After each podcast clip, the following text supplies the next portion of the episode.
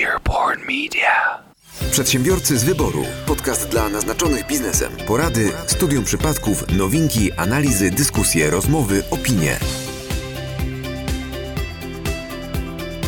Witamy Was bardzo serdecznie, drodzy słuchacze, w 35. odcinku podcastu Przedsiębiorcy z wyboru i wyjątkowo a dzisiaj ja zaczynam, ponieważ w tej dziesiątce Piotra jest bez Piotra, więc przynajmniej będzie jeden odcinek w tej dziesiątce, który będzie zapowiedziany całkowicie normalnie, a nie bez wierszyków na poziomie y, czterolatków. Także witamy się z Wami w składzie. Mateusz Majk, Mariusz Malicki, Michał Kucharski, Aleksandra Frączczak-Biś i Paweł Badura.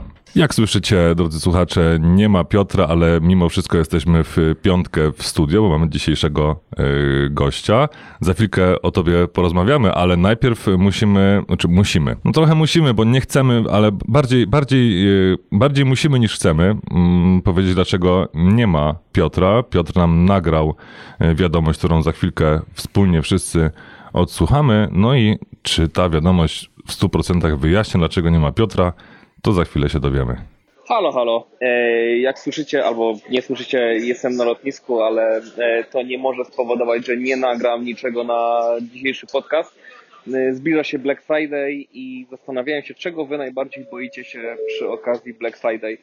Okazało się, że najwięcej osób boi się tego, że przesyłka nie dojdzie na czas. Bo ludzie zwykle przy Black Friday zamawiają rzeczy na święta i największą ich obawą jest to, że e, rzeczy nie dojdą na czas. Natomiast moim zdaniem największą obawą powinno być to, że ludzie po prostu przepłacą. Z ostatnich badań e, wynika, że oczywiście na całym świecie Black Friday jest wspaniałą okazją do promocyjnych zakupów, natomiast w Polsce ceny dwa tygodnie przed Black Friday idą w górę tylko po to, żeby na samo Black Friday e, mogły spaść. Badanie było przeprowadzone głównie w oparciu o PlayStation 4, które to e, o 200-300 zł cena skakała przed Black Friday w różnych sklepach internetowych, w tym między innymi e, w dużych, w dużych sieciowych sklepach z elektroniką, tylko po to, żeby przed samym Black Friday spaść o 200-300 zł. No i teraz chciałem jakoś politycznie zadać Wam pytania, ale nasz podcast nie jest polityczny, więc spytam, jak czujecie się, czy, czy czujecie się zrobieni, zro, zrobieni, zrobieni w ciula? Mówiąc po śląsku oczywiście. Mnie interesuje tylko jedno, dlaczego Piotrek mówi o Black Friday, o robieniu wciula, a potem zaczął w, być słyszany alarm w jakimś sklepie na lotnisku? Czy po prostu Piotr stwierdził, że Black Friday to jest za darmo? Że ukradł w sensie? Oj, tam ukradł, promocja była 0% czy 0 zł bardziej. E, ja mam pewne podejrzenie, dlaczego Piotra nie ma i później faktycznie nawiążę też do tego, czym mówił, czyli do tych cen. E, znalazłem bardzo fajne narzędzie, gdzie jesteśmy w stanie sprawdzić, jaka cena była w ciągu ostatnich kilku miesięcy przed Black Friday. Bardziej tutaj mówimy o e, elektronice RTV AGD, natomiast to też może być ciekawe. Natomiast zanim o tym, no, coś tam Piotr wspominał, że leci do Izraela ze wspólnikiem. E, no, słyszeliśmy, że był na lotnisku, natomiast e, parę faktów mi się połączyło. Po pierwsze, po pierwsze Black, Black Friday, różnego rodzaju promocja. Po drugie, no, ma dosyć specyficznego, wesołego wspólnika, który bardzo, bardzo często ro, robi mu różnego rodzaju zagadki. No właśnie, i pytanie, czy aby Izrael był ostatnim przystankiem no, Black Friday na pewno była jakaś przecena lotów, może bezpośrednich nie było do Turcji, no to przez Izrael do Turcji. Być może to nie chodziło o tą Turcję. Sytuacja mogła być następująca, już wam wyjaśniam. Wspólnik powiedział Piotrowi, Turkey. Fons, jak ty mnie zaimponowałeś w tej chwili. No i pytanie, czy oni się spotkają jednak w tej Turcji, czy Piotrek nie będzie kolejną osobą, która się spóźni na wieczerzę. A to tak, no w Stanach są z tym duże problemy, ale widzisz, ja mam inną teorię dotyczącą nieobecności Piotra, bo ja słyszałem też ostatnio, że on e, zrobił e, tam nowego klienta właśnie w Izraelu. No i sobie przeszukałem, jakie to tam firmy działające na terenie Polski są z Izraela i jedną z czołowych jest Big Pharma Poland. Wszystkim słuchaczom e, oczywiście polecam bigpharma.pl. Jest to międzynarodowa firma farmaceutyczna z siedzibą w Izraelu. No i specjalizuje się w wyrobie innowacyjnych leków, antybiotyków, szczepionek i suplementów diety. I wśród e, ich e, usług widzimy na przykład działalność propagandową, Cel, no i opis usługi. Cel uświęta środki stylistyczne, budowanie świadomości, zamknięty umysł jest dla nas wartością nadrzędną i fałszowanie badań lekarskich. Więc ja myślę, że no Piotrze tutaj jak najbardziej polecam e, zainteresować się współpracą z tą firmą. Myślę, że się dogadacie. A dla wszystkich innych e, bardzo mocno polecamy Big Pharma Poland, bo to po prostu perełka w internecie ta strona. Przedsiębiorcy z wyboru. Podcast dla naznaczonych biznesem. A jak jesteśmy już przy Black Friday, kupujecie coś? Tak, odkurzacz. Już kupiłeś czy jeszcze nie? E, jeszcze nie. Okej. Ola? No ja zaraz po naszym nagraniu wybieram się na zakupy, ale ubraniowe. Okej. Nie no, ja, ja już odkurzacz mam, także I dobrze ciągnie. bardzo dobrze. Ja sobie robocika chcę kupić, taki, który będzie jeździł mi po domu i gonił króliki. A ja kupuję tylko jedną rzecz, którą i tak zawsze kupuję, i którą można kupić tak, że się przedłuża potem w nieskończoność, bo dokupuję sobie ważność konta Game Pass Ultimate na Xboxa. Okej. No ja prawdopodobnie sobie kupię gimbala i najprawdopodobniej różnego rodzaju domeny i hostingi, czy bardziej hostingi pod firmę. Natomiast dlaczego o tym mówię? Jeśli chcecie kupić elektronikę albo już kupiliście, no bo ten podcast będzie wypuszczony stety niestety już po Black Friday, warto sprawdzić, czy nie przepłaciliście. A może właśnie nie warto? No, ja na szczęście mam to, ten plus, że, że sprawdzam przed zakupem i być może Michał też sprawdzi. E, Nie, nie budujmy świadomości. No tutaj, ej, ten podcast ma być taki lekki, wesoły. A teraz ktoś wysłucha tego, tak? A potem będzie o jejku, jakie niefajne newsy mi sprzedali. Ale można jeszcze zwrócić. No właśnie, to raz, a, a dwa, w przyszłym roku najprawdopodobniej ta strona też będzie działała, także dobrze też z niej skorzystać, chociaż nie jestem ja jej autorem.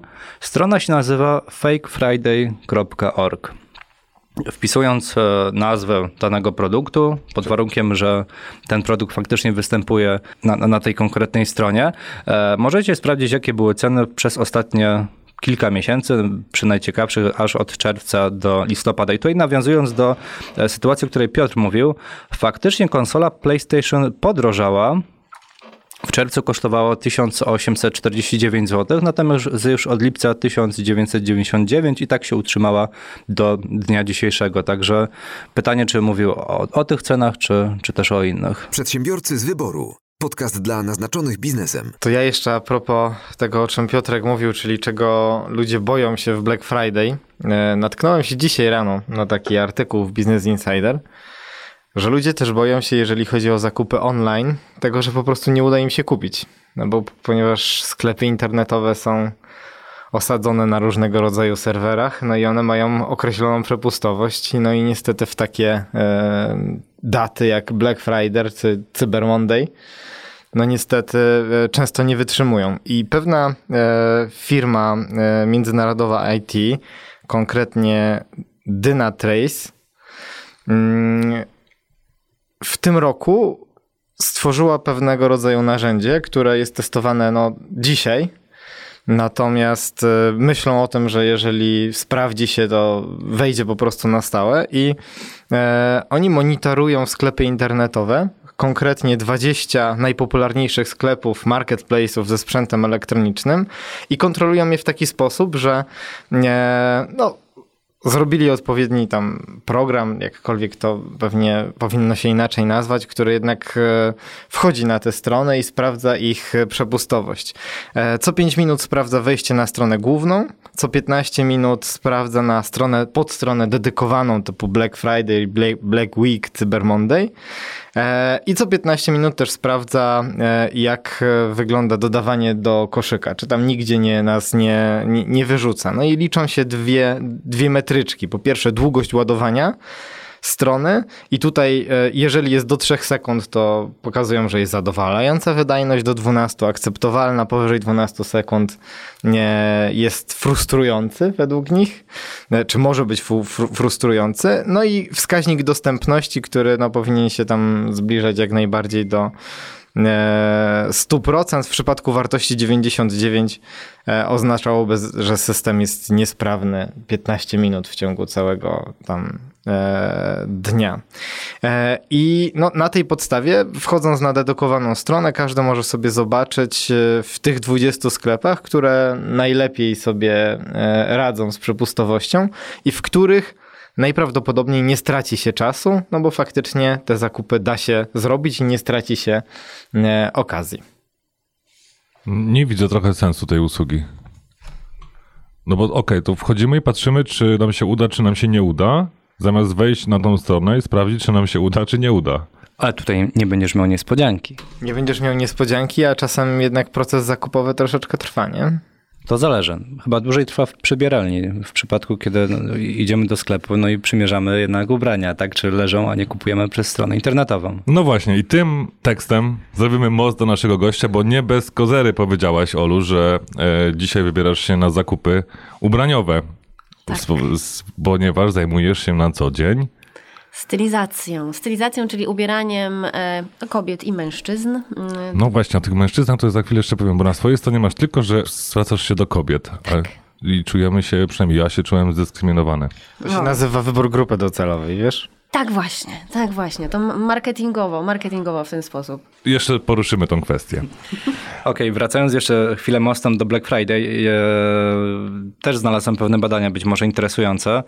E, w zeszłym roku Polacy przeciętnie wydali 663 zł na zakupy. Dosyć sporo, patrząc na Black Friday. Piotr wskazywał, że, czy tam, przepraszam, Paweł wskazywał, że zbyt licznych tych zakupów jednak nie wyda.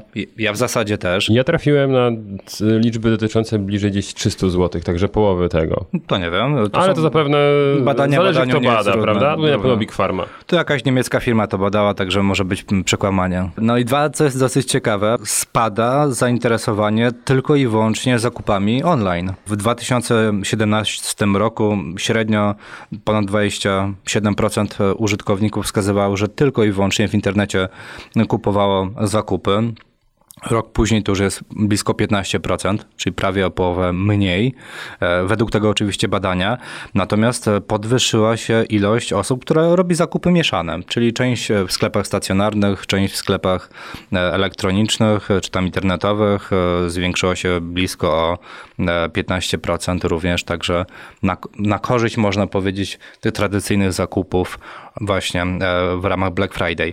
Ostatnia taka ciekawostka. Nie wypadamy najgorzej patrząc na świat, co mnie też troszeczkę zdziwiło w, porównaniu do całego tygodnia zakupowego, ponieważ w piątek w Polsce średnio zakupy są na poziomie 33%, natomiast na świecie 33,4%. Pytanie, czy tak faktycznie jest? Moim zdaniem nie. No, na świecie jednak te przeceny są dużo większe.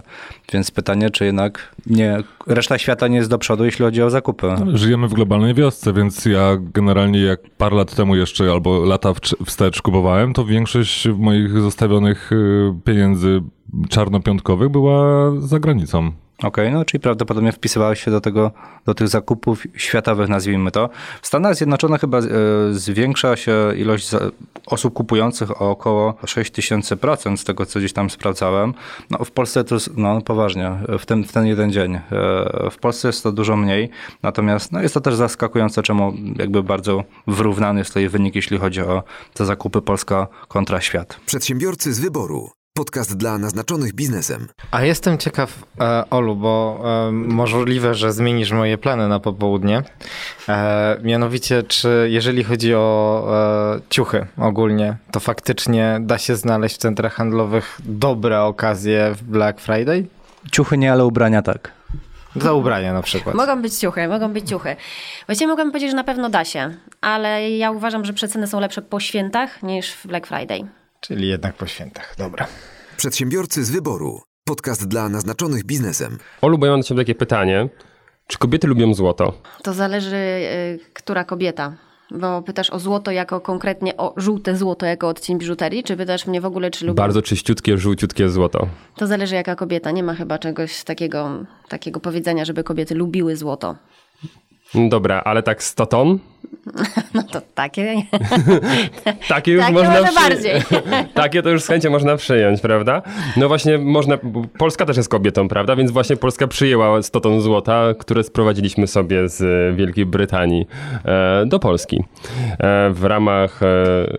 W ramach uzupełnienia naszych rezerw e, tutaj krajowych w złocie, bo nie wiem czy wiecie, po II wojnie światowej całe złoto Polski zostało wywiezione do Londynu. Wiemy, mówiłeś o tym w innym odcinku. Dobrze, no ale teraz sprowadziliśmy 100 ton złota.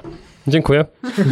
Dojechało, dojechało. Dojechało. Ale nie, Doleciało, ale- doleciało. Ale nie, to była super operacja. Mówiliśmy o tym? Nie mówiliśmy E, tak, w temu. odcinku z Mariuszem Bijakiem. Nie było Ale nie, nie, to było, to, to, to, nie, to było zupełnie co innego. To mówimy o operacji, tego, że to zostało sprowadzone, 100 ton złota. Wtedy było, że miało być. Tak, dokładnie. A tutaj chodzi o to, że jest sprowadzone. No rozumiem, teraz że jest tryb dokonany. Dwa, samo, dwa samoloty, osiem kursów i naprawdę to była gigantyczna operacja logistyczna, bo I ukradli je. no właśnie, na szczęście nie. Ale wyobrażacie sobie, że taka jedna sztabka, ona naprawdę jest warta kupy pieniędzy.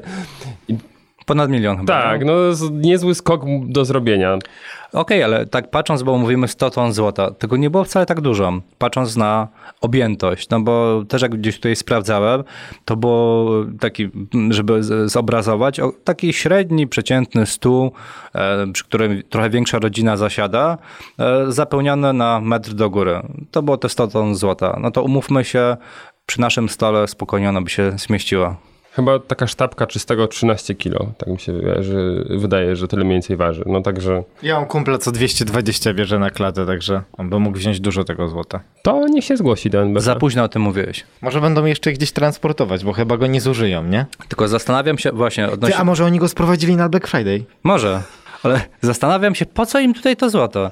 No, zwykle się uzupełnia złoto w różnych sytuacjach. Tak, w obliczu jakiegoś konfliktu, prawda? Kryzysu. Znaczy tutaj wskazane było kilka przyczyn. Jedna to było, że Brexit, chociaż tutaj mówią, nie, no przecież e, to, to nie zmienia tego, że no, złoto trzymane w Londynie jest dalej w miarę bezpiecznie, no bo umówmy się, szansa inwazji jakiejkolwiek na Londyn i nie zakoszenia nam tego złota w jakiś inwazyjny sposób, no jest dość, dość nikła. Okej, ale z drugiej A- strony w Szwajcarii też trzymają złoto. Wjedziesz w Szwajcarii i skończysz podróż w Chinach jednym autem. Tylko to tankować trzeba będzie parę razy. A no... A z, Londynu zapewne trochę gorzej się będzie e, wydostać e, przez promy i kanał La Manche. E, nie wiem, to jest w założenia, że przypuszczenie dlatego, że Wielka Brytania po prostu jest dość rzadko mm, atakowanym lądowo krajem i spodziewam się, że dlatego jest traktowana też e, jak, jak, jako całkiem niezłe miejsce do trzymania tego typu rzeczy. E, a wracając do, do rzeczy trochę bardziej poważnych, to to jest mm, podobno argumentowane tym, że no u nas jest dość bezpiecznie, więc już możemy trzymać nasze złoto u siebie, to jedno, a drugie e, takim podejściem narodowym, no, że nasze polskie dobre złoto musimy trzymać w naszych dobrych polskich sejfach. A to nie jest związane czasami z tym, że tam było jakieś problemy z tą dziurą, z deficytem i że jednak będzie, to jednak nie będzie go. No złoto. Nie, nie, nie. Ja wiem, że to kuszące, ale nie mamy zamiar tego podobno złota przeznaczyć na 13 emeryturę albo 14 dla To jest emerytów. kuszące. No wiesz. To nie wolno. No, no to nie wolno, na szczęście nie wolno. Ja myślę, że ta dziura tak naprawdę jest większa niż e, stół i na metr do góry. Przedsiębiorcy z wyboru. Podcast dla naznaczonych biznesem. Dobra, ja bym chciał teraz w tym momencie zaapelować do wszystkich naszych słuchaczy, przerywając ten zaczęty kącik newsowy, bo w tym momencie możecie za chwilkę usłyszeć fragment przeróbki piosenki, która e, została zrobiona przez OSP Myscowej, czyli z województwa podkarpackiego. Ja I- wolę tylko dodać OSP, Ochotnicza Straż Pożarna, nie żaden raper. Reprezentuj Bałty na zawsze Nieważne czy siedzisz na ławce, czy kradniesz To nie jest OSTR, to jest OSP, ale to wszystkie linki w, w, w opisie do, do odcinka. I tak nas ujęła tutaj wcześniej, jak sobie rozmawialiśmy przed odcinkiem, e, ta, ta kampania na zrzutce.pl, że gorąco zachęcamy. My e, za chwilkę wpłacimy też e, nowy wóz strażacki właśnie dla Ochotniczej Straży e, Pożarnej. Dlaczego tak bardzo zachęcamy, to pewnie już e, za chwilkę usłyszycie w, w fragmencie tej, tej przeróbki, ale zostało 56 dni, więc jest e, jeszcze trochę czasu i aktualny licznik wynosi 2614 zł z 6000 potrzebnych, więc gorąco zachęcamy do, do wpłat. Kurczę, za 6 tysięcy to trudno dobrą osobówkę kupić, a co dopiero wóz strażacki. No właśnie zas- zastanawiam się, dlaczego to jest tak y, mała kwota. To nie jest pierwsza rata leasingu? O, to bardzo możliwe. Nie wiem, zrzućmy się więcej, bo kurczę, niech sobie kupią lepszy samochód. No można, można przekroczyć tą, tę zrzutkę, ale mm, tutaj w ogóle jest informacja w opisie tego, tej akcji, że aktualny samochód y, tego, y, tej OSP jest z 1972 roku. Jest to najstarszy samochód ratowniczo-gaśniczy y, w gminie, jeden z najstarszych w ogóle w, w Polsce, więc tym bardziej e, polecamy, szczególnie, że tutaj do, doczytałem właśnie teraz Koszt, który musimy ponieść, to transport, który kosztuje około 6 tysięcy złotych. Bo mają już nowy, w, czy, no, czy nie nowy, ale nowszy wóz i po prostu nie mają Na benzynę. Kasy, żeby go dostarczyć. To coś mi się wydaje, że jeszcze nim zrobimy wycieczkę dookoła świata po naszym podcaście. Oby.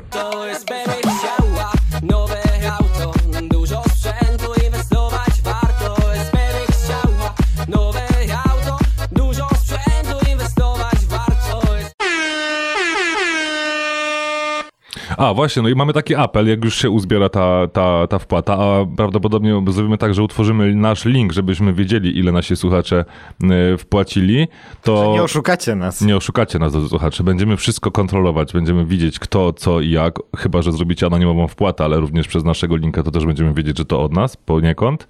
E, ale mamy nadzieję, że z tym nowym wozie strażackim znajduje się system audio, który pozwala na odsłuchiwanie podcastów. Ewentualnie nagramy na kasetę. Przedsiębiorcy z wyboru. Podcast dla naznaczonych biznesem. Jak jesteśmy już przy kanciastych samochodach, to miała miejsce premiera pick-upa od Tesli.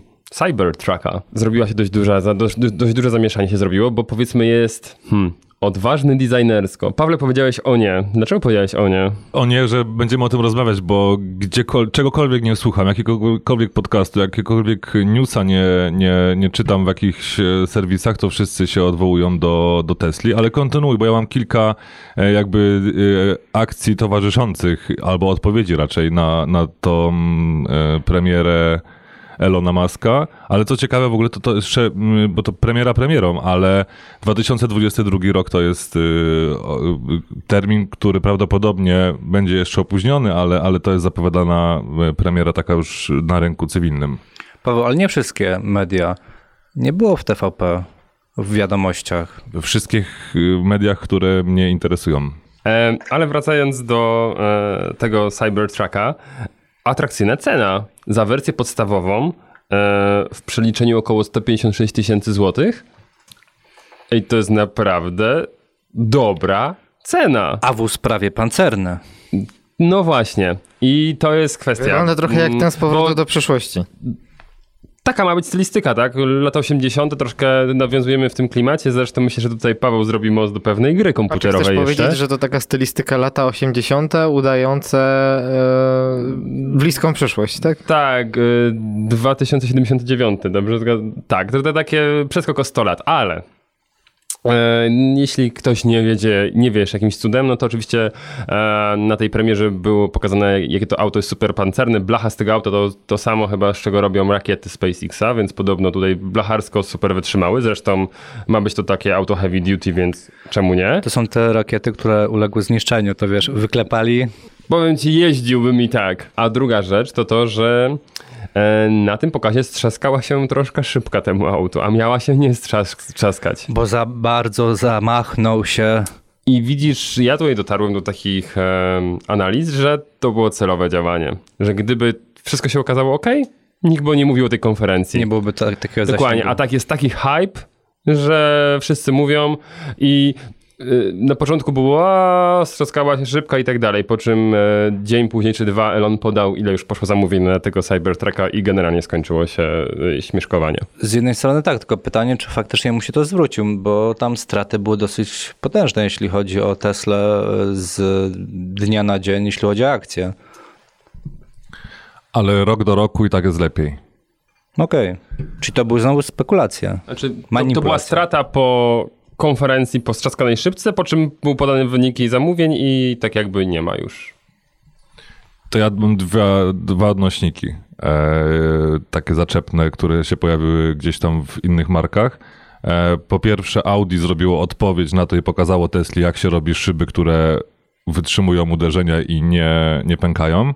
A drugie, e, krążą plotki, ptaszki ćwierkają na różnych serwisach, że Cybertruck pojawi się w Cyberpunku 2077 od e, CD Projekta. Tutaj były takie zaczepki obustronne na, na Twitterze, ale niektórzy doszli już do tego, że faktycznie może się ta gra, może, te, może to auto, ten model auta pojawić się w tej grze, czyli będzie bardzo podobny y, model samochodu jak w pierwszych grach na PlayStation 1. Nawet jeśli e, CD Projekt Red nie ma tego auta teraz w grze, to jeszcze mają 5 miesięcy, żeby choćby walnąć teksturę gdzieś na ścianę, na której się pojawi. Myślę, że oni, się, oni to na pewno zrobią.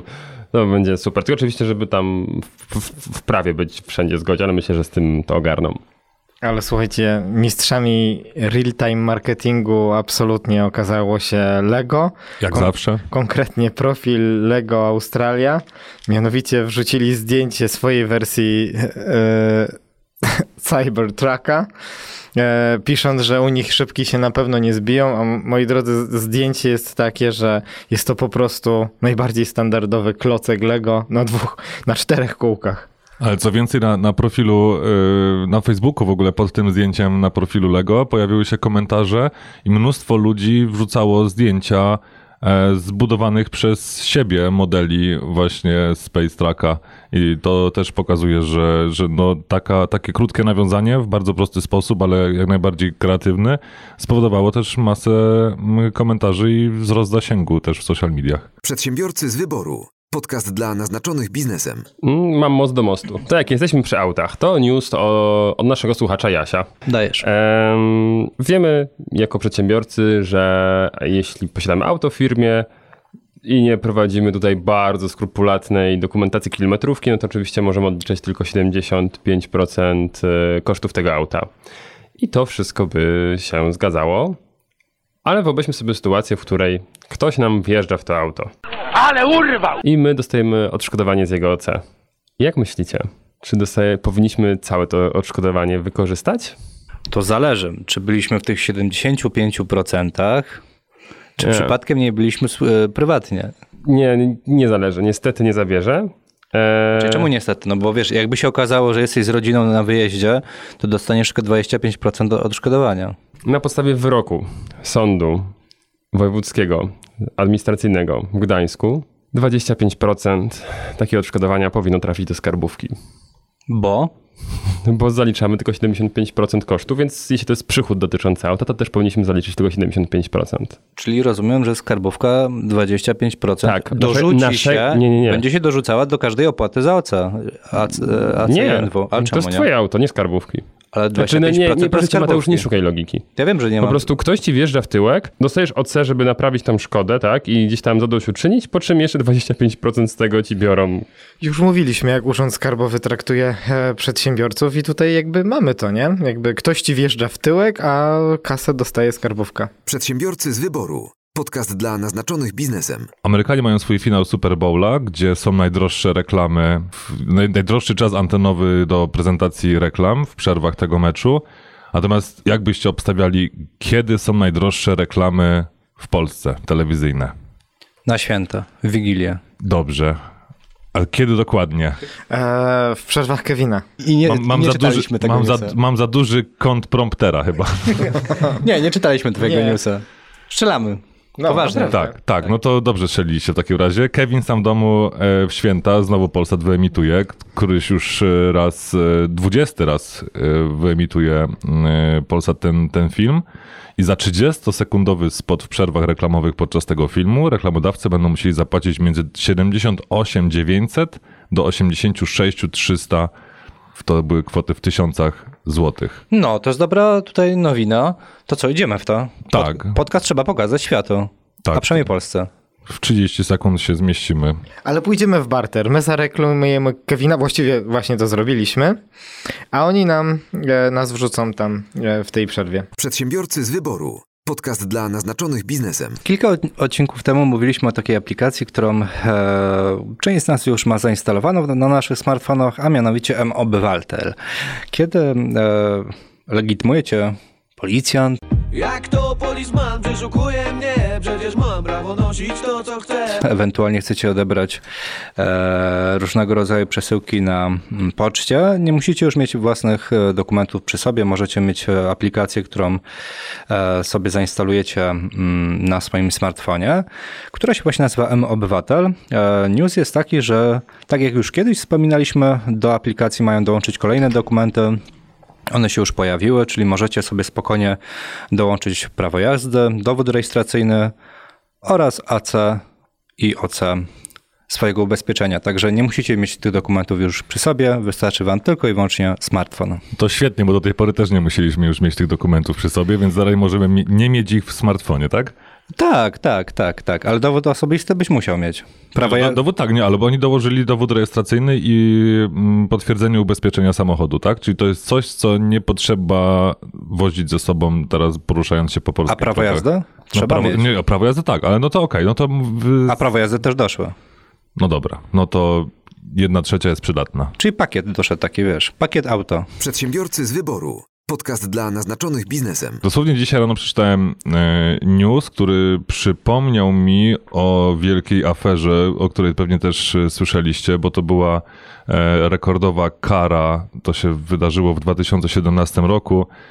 Komisja Europejska przyznała wtedy 2,4 miliarda euro kary dla Google. Chodziło o faworyzowanie własnej porównywarki cenowej. No i to, ten temat wrócił, bo teraz 47%, 47 internetowych porównywanych cen, y, porównywarek cen wystosowało list otwarty do Europejskiej Komisarz, która w tym liście twierdząc, że Google dalej nie stosuje się do zaleceń y, Komisji y, Europejskiej i dalej faworyzuje siebie i mm, jakby opóźnia, obniża wyniki wyszukiwania swoich konkurentów. No Ale mniejsza z tym, czy ten list wyszedł, czy nie wyszedł. Ale w ogóle pamiętam, że miałem też dyskusję wśród znajomych wtedy w 2017 roku, że jak to jest możliwe, że prywatna firma, mając swój serwis, może tam robić generalnie co chce, tak? I nagle jest wielki bojkot i wielka afera, że prywatna firma w swoim prywatnym serwisie obniża w, e, wyniki wyszukiwania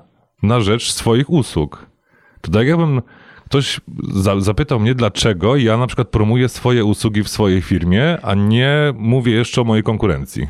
No właśnie, czemu nie mówisz? Bojkot go, bojkot! Bo nie chcę. Podamy cię do Komisji Europejskiej, Paweł. A, chyba, że już Piotr pojechał. To chyba nie do tej komisji pojechał. No ale nie, a jakie jest wasze zdanie na ten temat, tak? Bo, bo to, jest, no, to jest całkowicie, ja wiem, że to jest monopolista, ale monopol z, y, wynika również z tego, że nikt inny nie dostarcza na tym poziomie jakościowym usług. To jest jedno, ale drugie to, no, że to nie jest tak, że masz e, Google w jakiś sposób preinstalow- preinstalowanego i, i nie możesz skorzystać z innej przeglądarki, prawda? To jest twój, świadomy, bądź nie, ale dalej wybór, którego dokonują ludzie, korzystając z ich przeglądarki. Dlatego jak ty teraz to mówiłeś, wyszukiwarki, e, no ale też przeglądarki, tak? Bo instal- instalując Chroma, tak naprawdę wpisując pasku, to też od razu wszystko w Google się szuka. Dla mnie, no, jak czytałeś tego newsa, to była masakra, tak? Mówię, no przecież ich to jest ich, ich biznes. No ja sobie wyobrażam, no jak u mnie, tak? Też mam kilka marek, tak? Jedna od gier miejskich, druga od imprez. Jak ktoś mnie na imprezie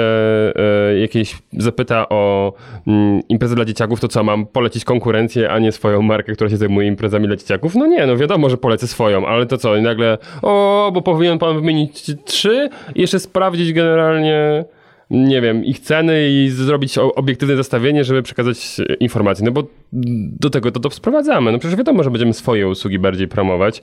E, także Ale podobna sytuacja była kiedyś z Mi- Microsoftem, nie? jeśli chodzi o Windows i o przeglądarkę. Ale tam chodziło o to, że oni preinstalowali Internet Explorera jako domyślną. Ale to Pawle, też było ich narzędzie, szczegóły? nie? No to w drugą stronę, oni sprzedają coś, co jest ich narzędziem de facto, nie? Ale wtedy jakby oni, to, to jeszcze było pół biedy, to jestem w stanie zrozumieć, bo jakby była możliwość zainstalowania tego, e, czyli jakby dalej jak ktoś chciał, to, to, to mógł, ale chodziło o to, że e, Unia Europejska wymusiła, żeby nie, nie zmuszać, instalując Windowsa, nie zmuszać w, do korzystania przez użytkowników z Internet Explorera. Tylko była, wybierz swoją ulubioną przeglądarkę. Okej, ale, ale- no ale to, co się dzieje w momencie, kiedy kupujemy, nie wiem, e, iPhone albo kupujemy coś na Androidzie? Też mamy narzędzia e, androidowe albo narzędzia iO- iOS-owe, przeglądarkę, Safari i tak dalej. No, to się dzieje, a wcześniej to było niemożliwe? No, dla mnie to jest trochę teraz nonsens. To tak jakbyś kupował smartfona wyczyszczonego i zainstaluj sobie co chcesz, ale masz dostępny tylko i wyłącznie system bez żadnych aplikacji. I prawdopodobnie będzie taka wersja Androida w niedługim czasie, że będziesz e, musiał ręcznie doinstalować usługi typu e, Google Chrome i e-maila, czyli Gmaila.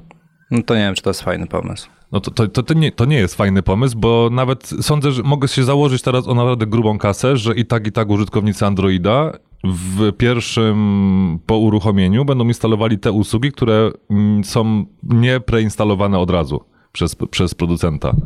Ale jeszcze mamy mm, w tym liście, który 41 firm y, tych porównywarek cenowych y, wystosowało do Komisji Europejskiej, mamy swój polski akcent, bo pojawił się, po, pojawiło się tam również Ceneo. Przedsiębiorcy z wyboru. Podcast dla naznaczonych biznesem. Nie, nie chcę powiedzieć, jak do tego dotarłem, ale dotarłem.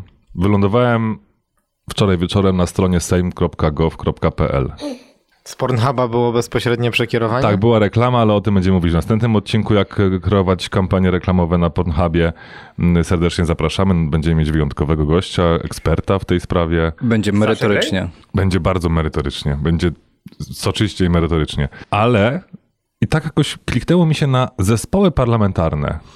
I tam zespół Tyreta. Ale jakim cudem kliknęło ci się na stronie Sejmu? No nie, no dobra, to ktoś mi podesłał informację, że zobacz, jakie są zespoły parlamentarne, a dokładnie chodzi o jeden. No ale jak sobie wszedłem na te zespoły parlamentarne, to sobie patrzę, że tutaj jest tak. Na przykład parlamentarna grupa kobiet. No nie, wszystko spoko. Parlamentarny zespół do spraw Afryki, do spraw cukrzycy, do spraw miast, do spraw obrony wolności słowa. Czy ja widzę, że osobny jest zespół do spraw budowy drogi ekspresowej S74, ale jest też osobny zespół do spraw budowy dróg ekspresowych S6 i S11? Czyli możemy tak mnożyć te zespoły, ile mamy tylko dróg ekspresowych? Tak, mamy również na przykład do spraw dziedzictwa świętego Jana Pawła II, ale słuchajcie, to jest news sprzed dosłownie kilku dni, bo 13 listopada, szkoda, że to nie był piątek w ogóle, powołany został zespół, parlamentarny zespół do spraw, uwaga, Nordic Walkingu. Miał do tej pory tylko jedno posiedzenie, na którym wybrano prezydium zespołu i omówiono sprawy organizacyjne. I bardzo serdecznie chciałbym w tym momencie pozdrowić wszystkich członków tego e, zespołu, czyli panią Barbarę Dziuk, pana Pawła Rychlika, pana Pawła Lisieckiego i pana Roberta Warwasa. Wszyscy państwo są z ramienia partii PiS. To jeszcze pozdrawiam ich kijki. I ja bym również chciał wnioskować, że jakby ktoś chciał parlamentarny zespół do spraw podcastu, to możemy występować jako niezrzeszeni zewnętrzni eksperci. Przepraszam, czy właśnie Nordic Walking stało się naszym sportem narodowym? Zaraz po skoku. Czemu tam skoków nie ma narciarskich? A dlaczego w ogóle nie przetłumaczono tego, tego zachodniego w ogóle tfu stwierdzenia? Ej, ale serio, właśnie jakieś nordyckie, to takie... Nordyckie chodzenie? No właśnie. Nordyckie spacery po łazienkach królewskich. A przepraszam, a w czym są lepsze nordyckie spacery od polskich spacerów? Co, po polskich lasach się już nie chce spacerować? O, Polski Nordic Walking będzie z ciupagami. Przedsiębiorcy z wyboru. Podcast dla naznaczonych biznesem. Dobrze, kończymy tą karuzelę newsową. Przechodzimy do naszego gościa, do naszej gościni. Olu, bo tak gdzieś chłopaki ci przerwali w y, zaaferowani czarnym piątkiem. Tak byś powiedziała dokładnie jeszcze, jakie ty usługi świadczysz i w ogóle co i dlaczego tylko paniom w komunikacji internetowej. Okej, tak. W komunikacji internetowej faktycznie w większości paniom. E, tak właściwie trochę wyszło w e, życiu mojej marki, że się zaczęłam komunikować tylko i wyłącznie do kobiet. Natomiast panowie jak najbardziej są moimi klientami i co ciekawe, to tymi najbardziej stałymi klientami, e, ze względu na to, że panowie No bo kobieta zmienną jest. Ach, może, a kobiety też bardzo lubią się nauczyć i radzić sobie same, a mężczyźni, jak już znajdą proste rozwiązanie, to chcą je po prostu kontynuować. A jakby nie patrzeć, spotkanie ze stylistką na zakupach, bo oczywiście panowie nie do końca są zainteresowani innymi usługami, tylko konkretnie zakupami. Po prostu e, idziemy dwa razy do roku, raz do roku na zakupy, załatwiamy to w ciągu trzech godzin i nie trzeba już w ogóle nigdzie chodzić. w No i ja to rozumiem. No i właśnie, i właśnie. tak, i to szanuję. A panie bardzo często chcą się trochę nauczyć, jak to samej się dobrze ubrać, jak co dobrać, jaki kolor, a jak makijaż do tego, a jaką fryzurę. Jak za dużo ciuchów nie gromadzić. Panowie rzadko kiedy mają z tym taki duży problem.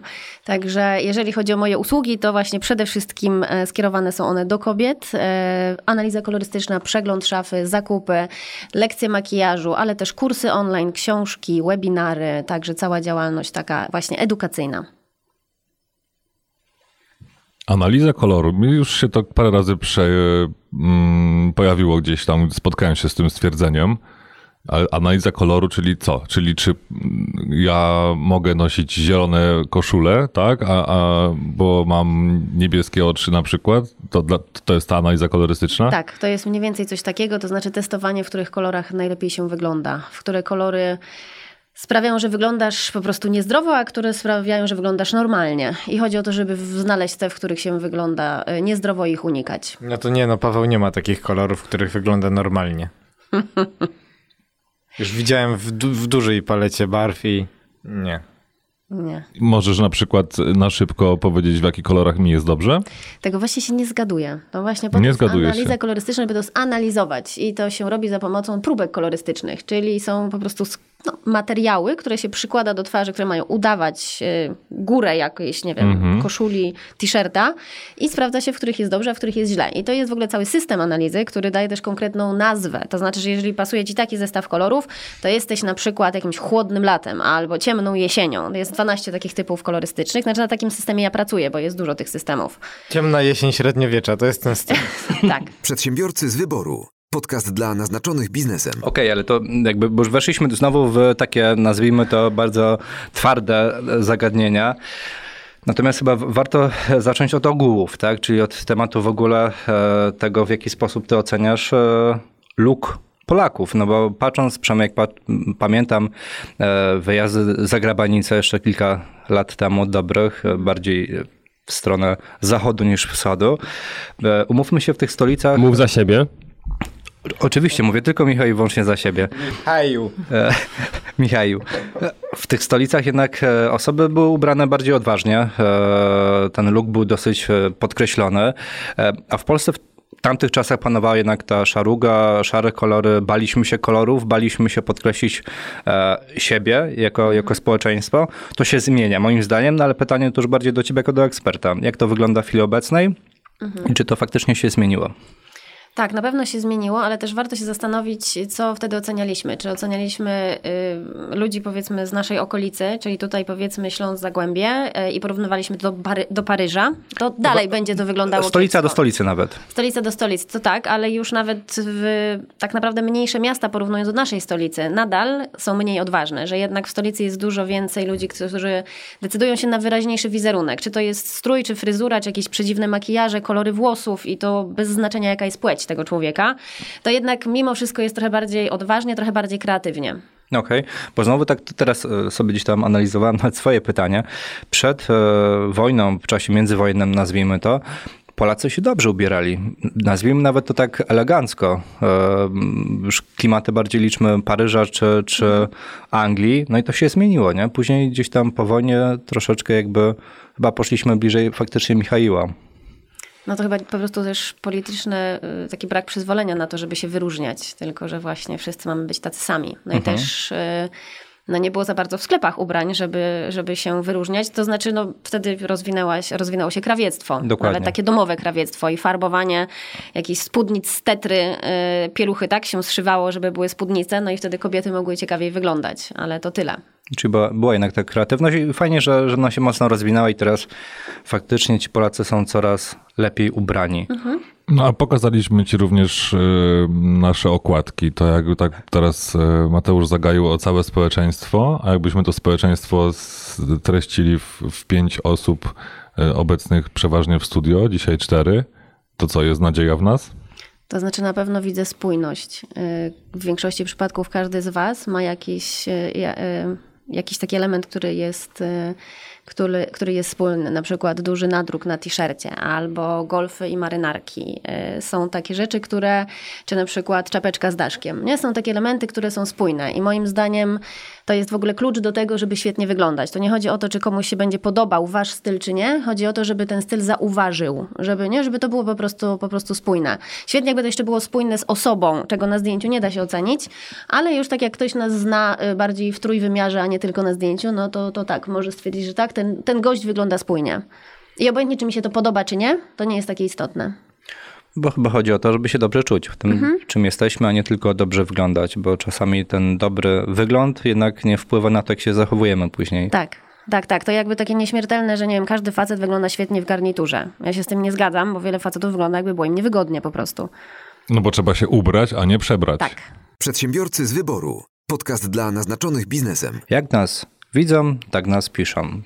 Pytanie, czy tak faktycznie dalej jest? Jest. Okej, dlaczego? Jest. Y, To, jest, to wynika po prostu z budowy mózgu. Mózg, lubi y, obrazki, do których może dopasowywać, znaczy po, porównywać je ze sobą i dopasowywać jakieś przekonania do tych obrazków. A mózg się uczy na zasadzie, że jak się raz dotkniemy żelazka, to wiemy, że się oparzymy tym żelazkiem, już więcej tego nie robimy. I tak samo jak widzimy kogoś, kto jest, y, nie wiem, zaniedbany, y, brudny, potargany, nieogolony, nieumyty, to raczej nie pomyślimy, że to pan prezes wyszedł na, na kawę, tylko pomyślimy sobie, że to jest bezdomny. Nie? Bo to po prostu do takiego wizerunku jest przyklejona jakaś łatka. E, I zazwyczaj czym e, widzimy kogoś bardziej schludnego, profesjonalnego, może nawet sztywniej ubranego właśnie w ten garnitur, krawat, koszulę, tym bardziej pomyślimy, że to jest profesjonalista, a nie właśnie student e, na praktykach. Mhm, Okej, ale czy to dotyczy tylko i wyłącznie takich naszych przekonań, naszych polskich? No bo patrząc na Zachód, patrząc na Stany Zjednoczone, tam jest zupełnie inny trend, nie? Patrząc na tych, nazwijmy to, mm, dosyć rozpoznawalnych, czasami właścicieli dużych marek, dużych firm, którzy mają bardzo luźny ubiór, a przynajmniej nie są formalni pod względem biznesowym. Mark Zuckerberg, Steve Jobs wcześniej, no to już może trochę bardziej, e, Elon Musk. T-shirty, tak? Tak, ale ty, czy oni nie są na tyle duzi, że nie muszą już nic, nic jakby Ale oni zawsze tak budować? w ten sposób się ubierali. To nie było tak, że oni doszli do jakiegoś tam mm, wysokiego pułapu, nazwijmy to, tylko faktycznie od zawsze byli e, ubrani w sposób luźny. Ale idąc tym kluczem, Paweł też jest na tyle duży, że nie musi się przejmować. Tak. Ale tutaj Mateusz kłania się to, co jest taką niepisaną prawdą biznesową, że e, ludzie w garniturach pracują dla, ludzia, dla, dla ludzi w t-shirtach, prawda? No właśnie, więc dlatego też jakby nawiązałem do tego, czy, czy to nie jest takie bardziej podejście polskie, nie? No bo Ciężko mi powiedzieć, czy tak na pewno jest w jedną albo w drugą stronę, ale na pewno znowu bym powiedziała, chodzi o spójność. Nie, oczywiście, że y, y, Mark Zuckerberg jak poszedł na spotkanie z y, Barackiem Obamą, to założył y, marynarkę i Bo koszulę. wypadało. Bo właśnie, nie? Bo był w jakiejś tam takiej roli społecznej i chciał, nie wiem, szacunek jakiś pokazać temu urzędowi.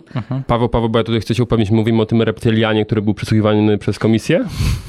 Tak, ten, który siedział na poduszce, bo żeby by wzbudzał większe zaufanie. A okej, dobrze, bo tam chyba w garniturze wtedy był też. tak, był, pamiętam. Nawet chyba miał krawat. Przedsiębiorcy z wyboru. Podcast dla naznaczonych biznesem. Tak, już jesteśmy przy ubiorze, jesteśmy przy biznesie, bo, bo też ten temat przed chwilą poruszyliśmy troszeczkę. Czy, Znaczy, trochę już odpowiedziałaś na, na, na to pytanie, natomiast fajnie jakbyś go rozwinęła. Mm, Czy dobór stylizacji ubioru, który wybierzemy przed spotkaniem biznesowym, ma wpływ na to, jak się to spotkanie może zakończyć, twoim zdaniem? To jest chyba trudne pytanie, bo mogłabym powiedzieć. Znaczy, biorąc pod uwagę mój zawód, powinnam powiedzieć, że tak. Natomiast ja jako Ola nie jestem do końca przekonana. Yy, Wszystko zależy te, od tego, na kogo trafimy. Jeżeli trafimy na kogoś, kto bardzo szybko się tak przyczepi do swojego pierwszego wrażenia, to dobrze jest zrobić pierwsze dobre wrażenie. A jeżeli trafimy na kogoś, kto w ogóle nie zwraca uwagi na takie rzeczy, że po prostu ma taką zdolność niewidzenia tego opakowania, tylko od razu się skupia na człowieku, no to nie trzeba się tym przejmować. Mhm, Okej. Także bezpiecznie byłoby jednak postawić na e, coś, co będzie adekwatne do sytuacji, do osoby, z którą się spotykamy, do rodzaju biznesu, do stanowisk, tak, które się spotykają ze sobą, czy to są jakieś tam negocjacje, czy to jest spotkanie z klientem. Tak, żeby to znowu było spójne. A możesz wtedy jakby dać jakieś przykłady? W sensie, jeśli jest taka sytuacja, albo nie wiem, e, jest to spotkanie właśnie czy z prezesem, czy, czy z kimś innym, to w jakiś inny sposób się ubrać, dostosować pod względem wyglądu?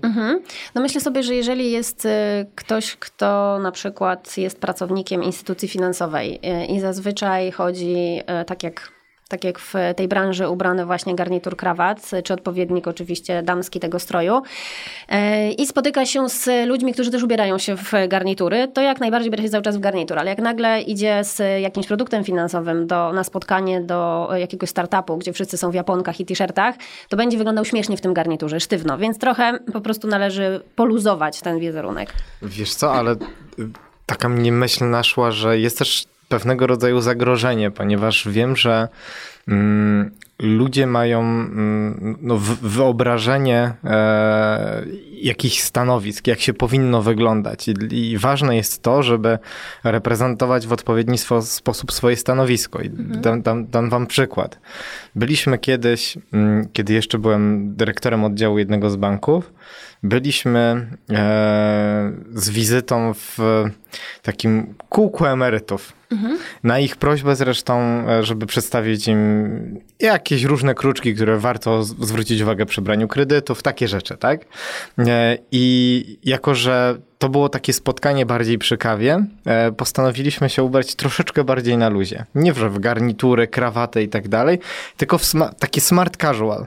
Czyli miałem dżinsy, E, miałem koszulę i miałem sportową marynarkę bez krawata, rozpięty e, i okazało się, że to wywołało bardzo negatywne wrażenie, bo po, pomimo, że dziadki byli w sweterkach, tam poubierani byle jak, tak naprawdę, no jak to przy takiej prywatnej okazji, tak bardzo im się nie spodobało, że przyszedł do nich bankier, który nie spełnił ich oczekiwań odnośnie tego, jak powinna się taka osoba prezentować. Mhm. No i właśnie, bo tu pytanie, z kim idziesz się spotkać? Jeżeli idziesz spotkać się z osobami, które w tym wypadku e, mają roczniki, kiedy ten em, strój, wygląd, tak, elegancki, e, kojarzony z poważnym zawodem, z, poważnym, e, z poważną branżą, był mega istotny, Jakbyś spotykał się z młodymi ludźmi, to dla nich to może już by nie było takie istotne. Jakbyś im doradzał przy kawie a propos tych kredytów, to może byś, by było doceniony ten właśnie smart casual, a w przypadku, kiedy spotykasz się z ludźmi, którzy mają inne postrzeganie elegancji i powagi,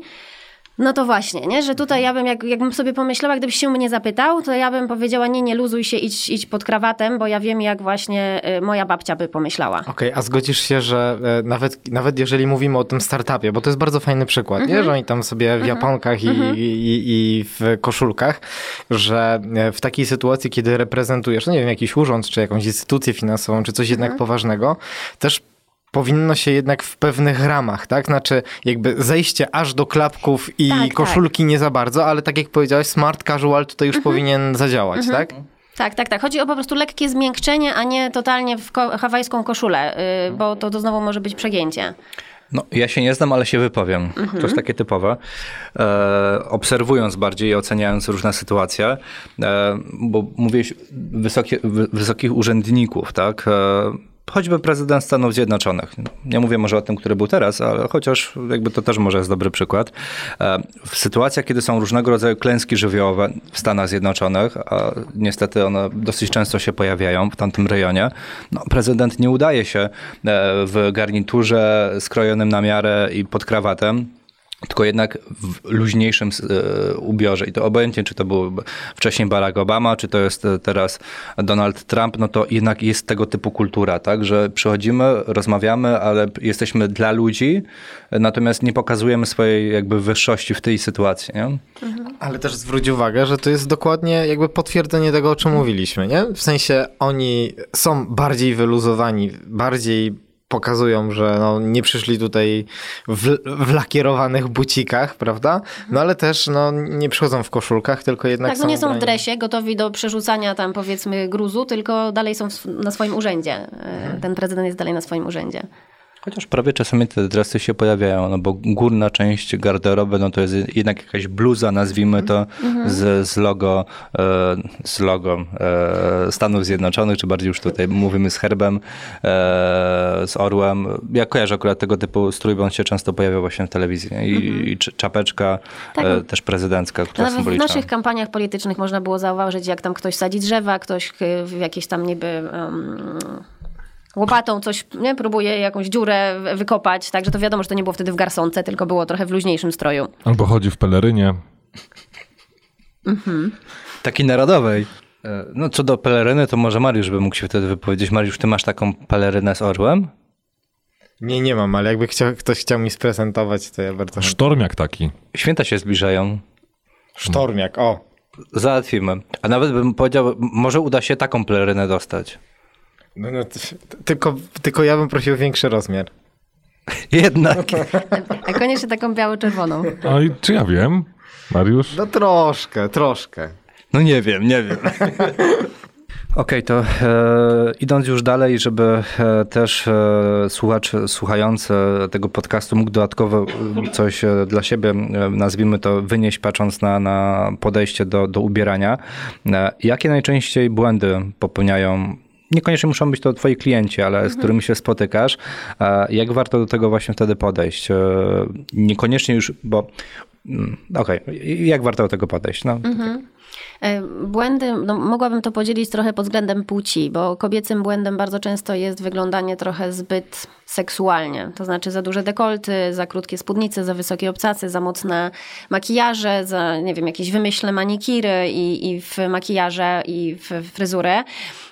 Męskie to czasami trochę zbyt e, niechlujnie, a u mężczyzn bardzo często zbyt niechlujnie, to znaczy, że noszą za duże ubrania. To jest taki bardzo częsty, bardzo częsty błąd, szczególnie za duże garnitury, tak? W przypadku tego takiego typowego biznesowego wizerunku, to te za duże marynarki, za długie spodnie, za szerokie spodnie, to to jest naj, największy błąd. Kiedyś była taka moda, nazwijmy to. Tak, była taka moda w ogóle, w, jeżeli chodzi o dress code amerykański, to on w ogóle jest trochę y, luźniejszy pod względem fasonów. Już mi nie chodzi jakby komunikatu, tylko pod względem fasonów. Y, Ten brytyjski dress code, czyli ten, pod który właściwie my się bardziej stosujemy. I już nie mówiąc o włoskim, który jest w ogóle taki bardzo dopasowany. chodzi- na miarę. Tak, jeżeli chodzi o męskie garnitury. Ale tak, chodzi po prostu o za duże rozmiary.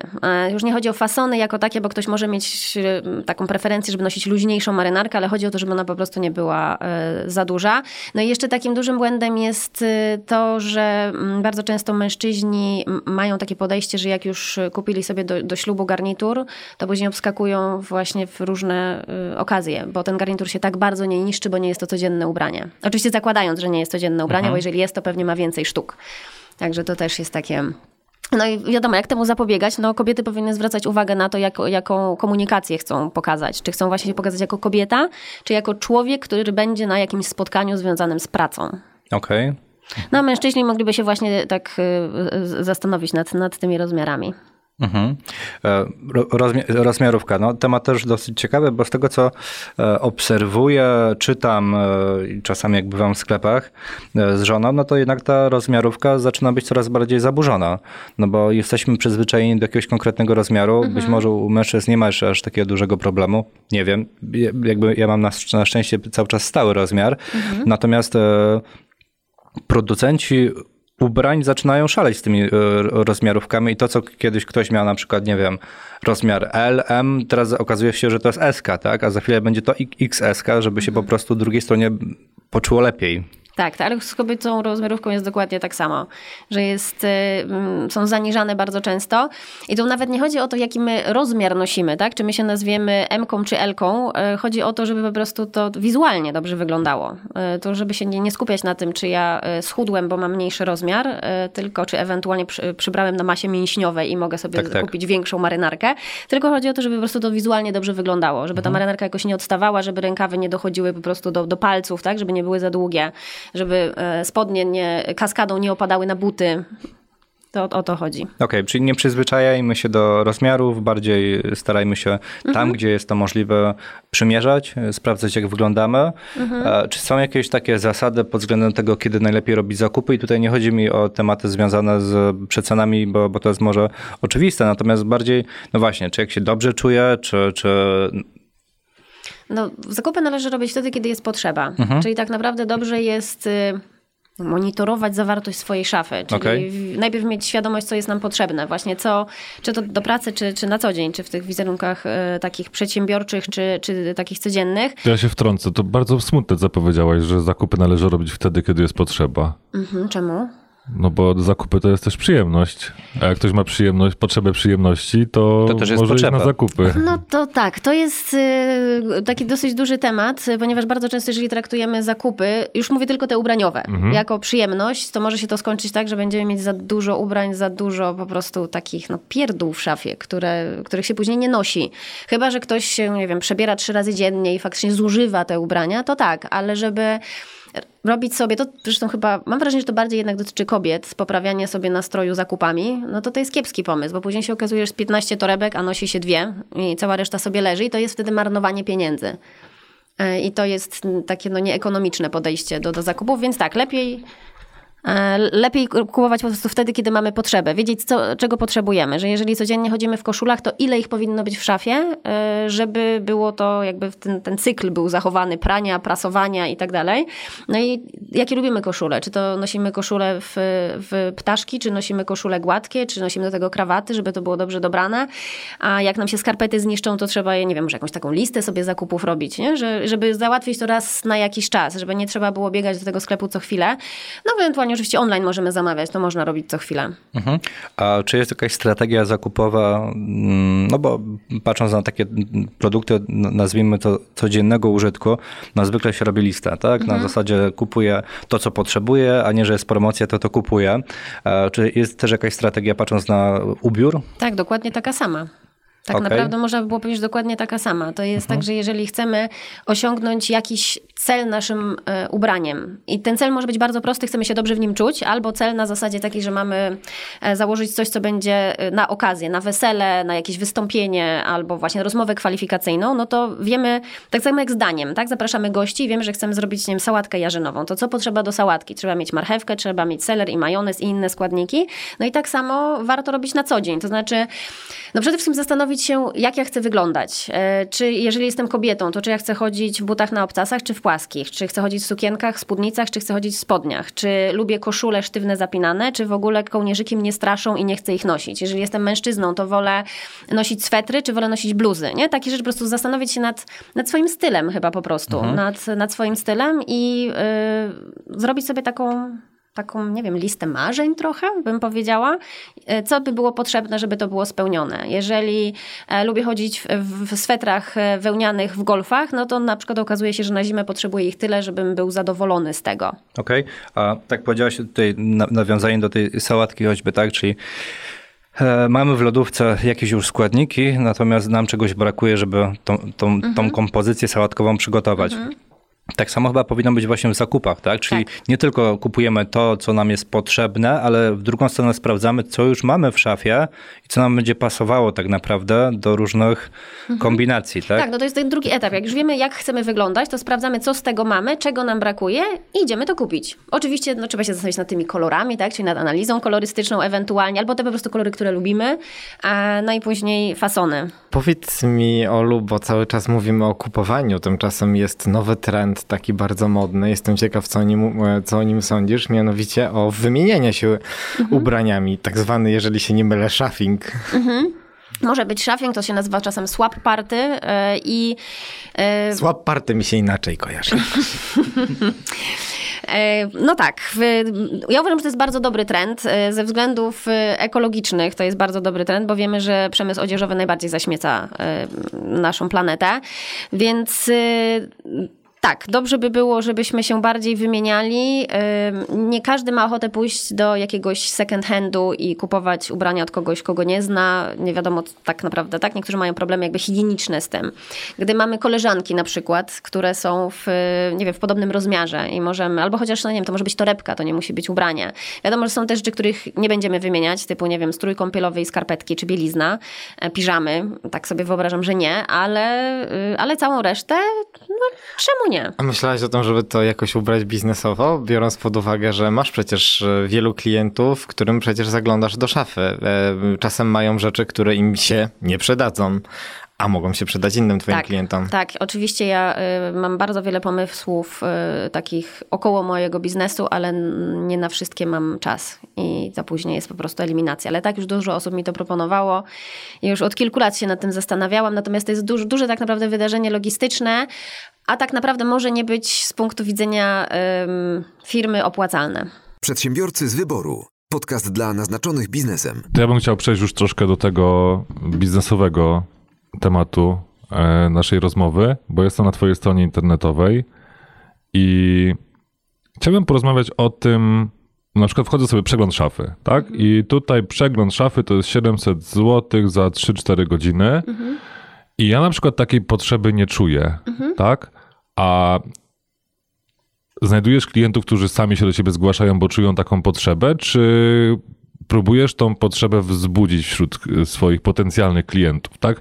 Bo E, Okej, dla, dla mnie w ogóle ta usługa nie, nie przemawia w 100%, tak? E, może dlatego, że jestem facetem, może dlatego, że nie wiem, dobrze się czuję samemu na zakupach, jeśli chodzi o ubrania i tak dalej, i tak dalej.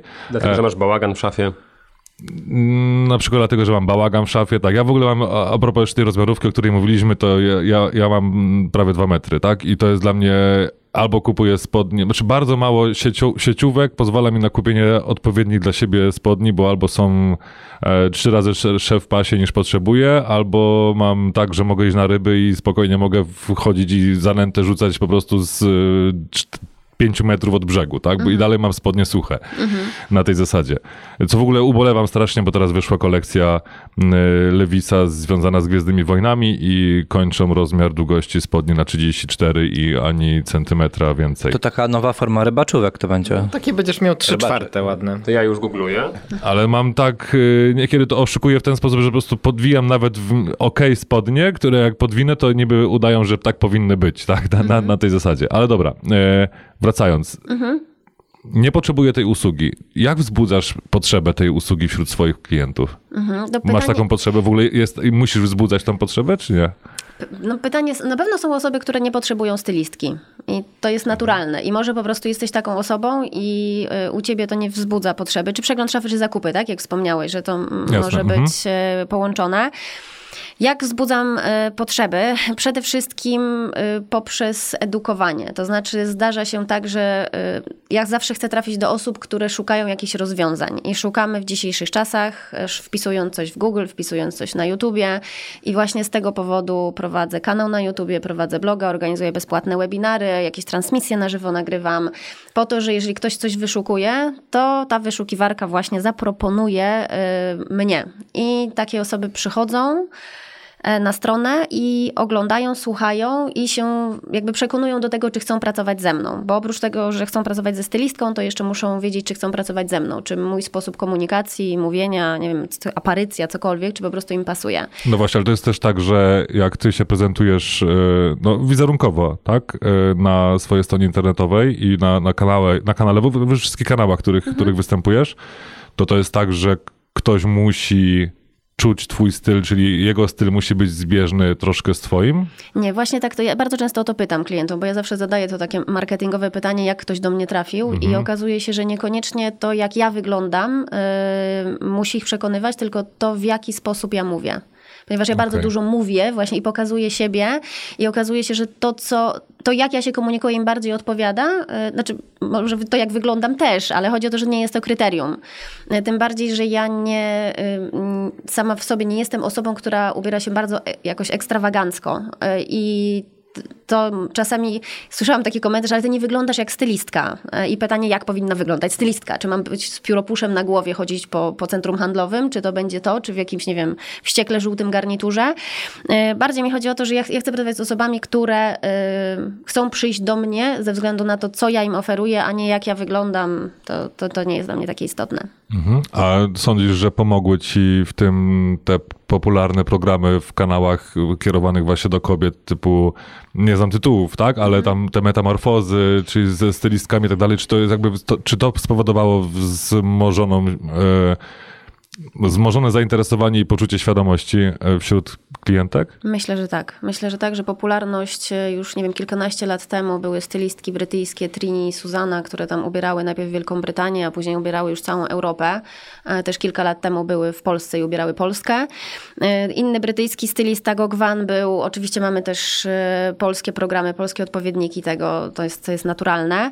I tak bardzo to, bardzo to pomaga. Bardzo to pomaga w szerzeniu wiedzy, że w ogóle to jest dostępne dla ludzi, a nie tylko dla, e, nie wiem, dla celebrytów, czy dla... Wiesz co, ja miałem okazję a propos tych programów e, kilka odcinków oglądać, e, chociażby Goka, ale jestem ciekaw, powiedz mi, em, no bo tak jak powiedziałeś, są te polskie odpowiedniki, ja, nie, ja się na tym nie znam, ale jakoś one takie biedne są w porównaniu do tych e, brytyjskich chociażby. Zresztą Gok chyba miał też polską wersję swojego Tak. programu, e, ale e, jak oceniasz tych...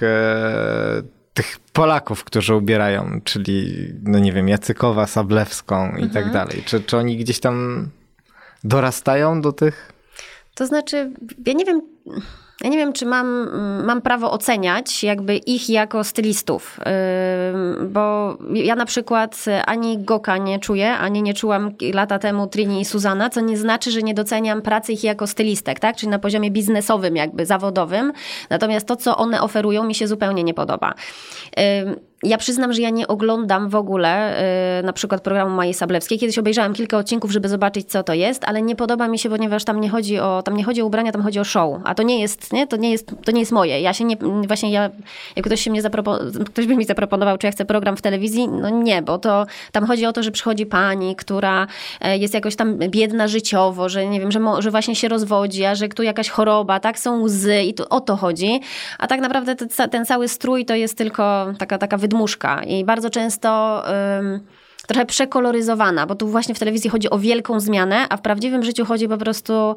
No, wielkie zmiany nie zawsze się dobrze sprawdzają. Rewolucja jest gorsza od ewolucji, a w, a w telewizji trzeba mieć jednak to, że będą, będzie zupełnie inna zmiana, yy, znaczy będzie duża zmiana, jeżeli chodzi o kolor włosów, fryzurę, będzie makijaż, który odstaje od normalnego, będzie strój, który będzie zupełnie inny.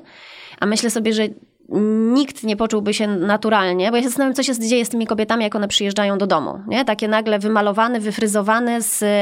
Nie wiem, czy one dostają jakieś ubrania, czy one wpadają w tą swoją szafę z powrotem i dalej mają te stare ciuchy, i że nie robi jeszcze gorszego samopoczucia. Ja nie wiem, co się dzieje z nimi później. To jest, to jest dla mnie na przykład bardziej ciekawe, bo ja właśnie lubię pracować z tymi ludźmi. Nie chodzi o efekt wow jednorazowy.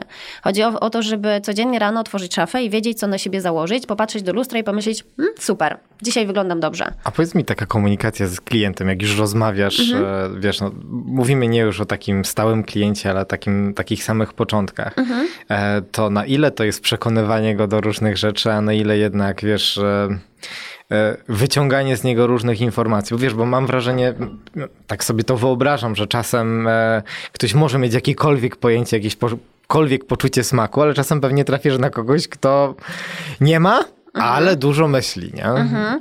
To znaczy, przede wszystkim moim celem jest na początku y, każdej pracy rozmowa i dowiedzenie się bardzo wielu rzeczy o tej osobie. Od takich spraw, jak co lubi nosić, jakie rozwiązania konkretne lubi.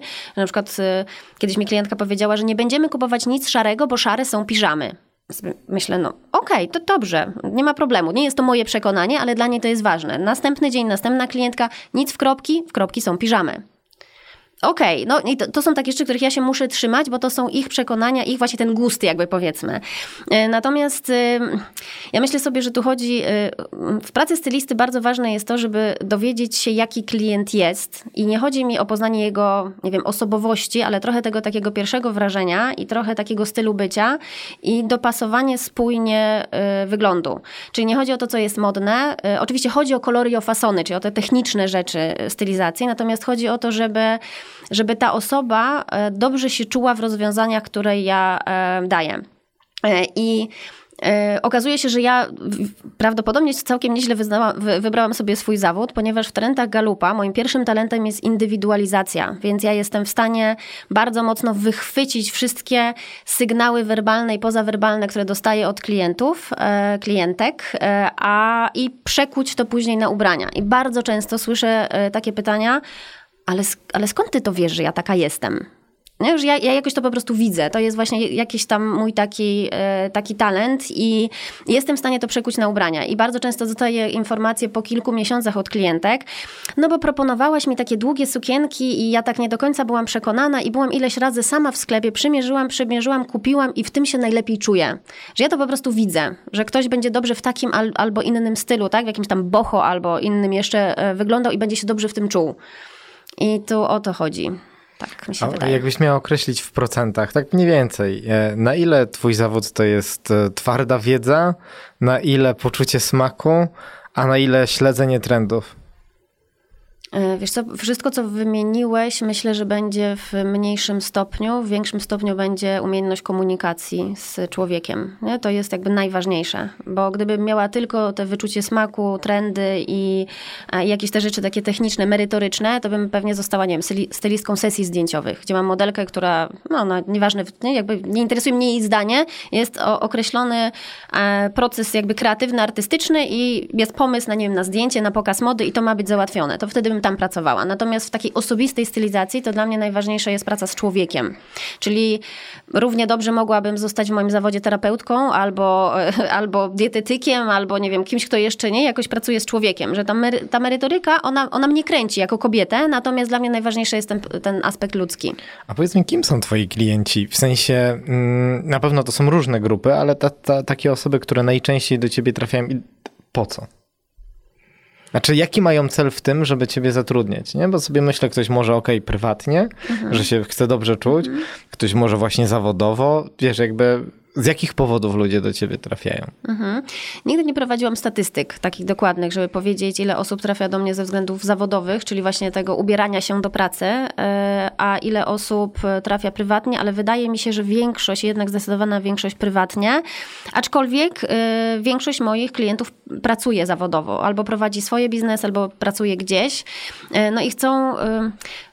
Jeden prosty powód. Wszyscy chcą dobrze czuć się ty, z tym, jak wyglądają. Yy, rzadko kiedy do mnie przychodzi ktoś, żeby coś wykreować. Nie? Że na przykład zostałem nagle awansowany na jakiegoś ważnego dyrektora i teraz przebierz mnie za tego dyrektora. Nie? To bardziej chodzi o o takie, po prostu wszyscy chcą dobrze wyglądać. To jest główny powód i obojętnie, czy to będzie y, niepracująca y, mama, która jest y, na finansowym utrzymaniu swojego męża, y, czy to będzie pani prezes, y, czy to będzie pan prezes. Ja miałam kiedyś klienta, który, y, który był bardzo młodym y, człowiekiem, to znaczy w, w okolicy 20 roku życia, który zawodowo kopał rowy ponieważ mieszkał z rodzicami i odkładał sobie wszystkie pieniądze i chciał wreszcie przestać wyglądać jak nastolatek, a wyglądać jak mężczyzna, to przyszedł do stylistki.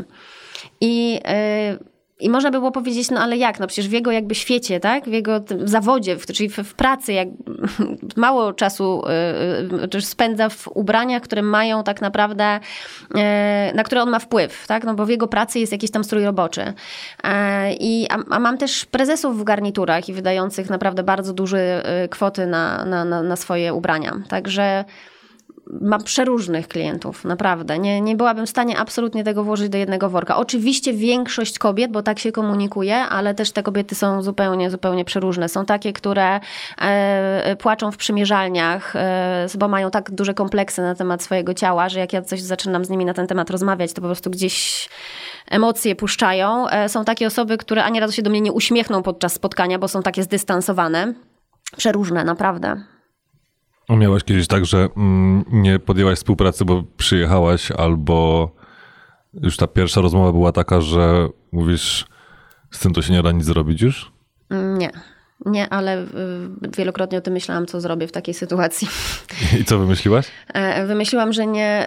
To znaczy, najgorszą sytuacją byłoby dla mnie coś takiego, że ktoś chciałby, żebym ja się podpisała nie pod moim jakby pod moją wizją. To znaczy, że ja będę coś proponować, a ten ktoś cały czas będzie mówił nie, nie, nie, bo ja chcę inaczej. To wtedy, wtedy po prostu bym zrezygnowała. Oddałabym pieniądze za te spotkanie, żeby nie mieć takich wyrzutów sumienia, że, że ktoś pójdzie w świat i będzie tak wyglądał i mówił, że to ja zrobiłam. Mhm. A teraz sobie tak właśnie pomyślałem o tym jeszcze, jak powiedziałaś, że masz też prezesów, którzy wydają tam kupę kasy na, na ubrania.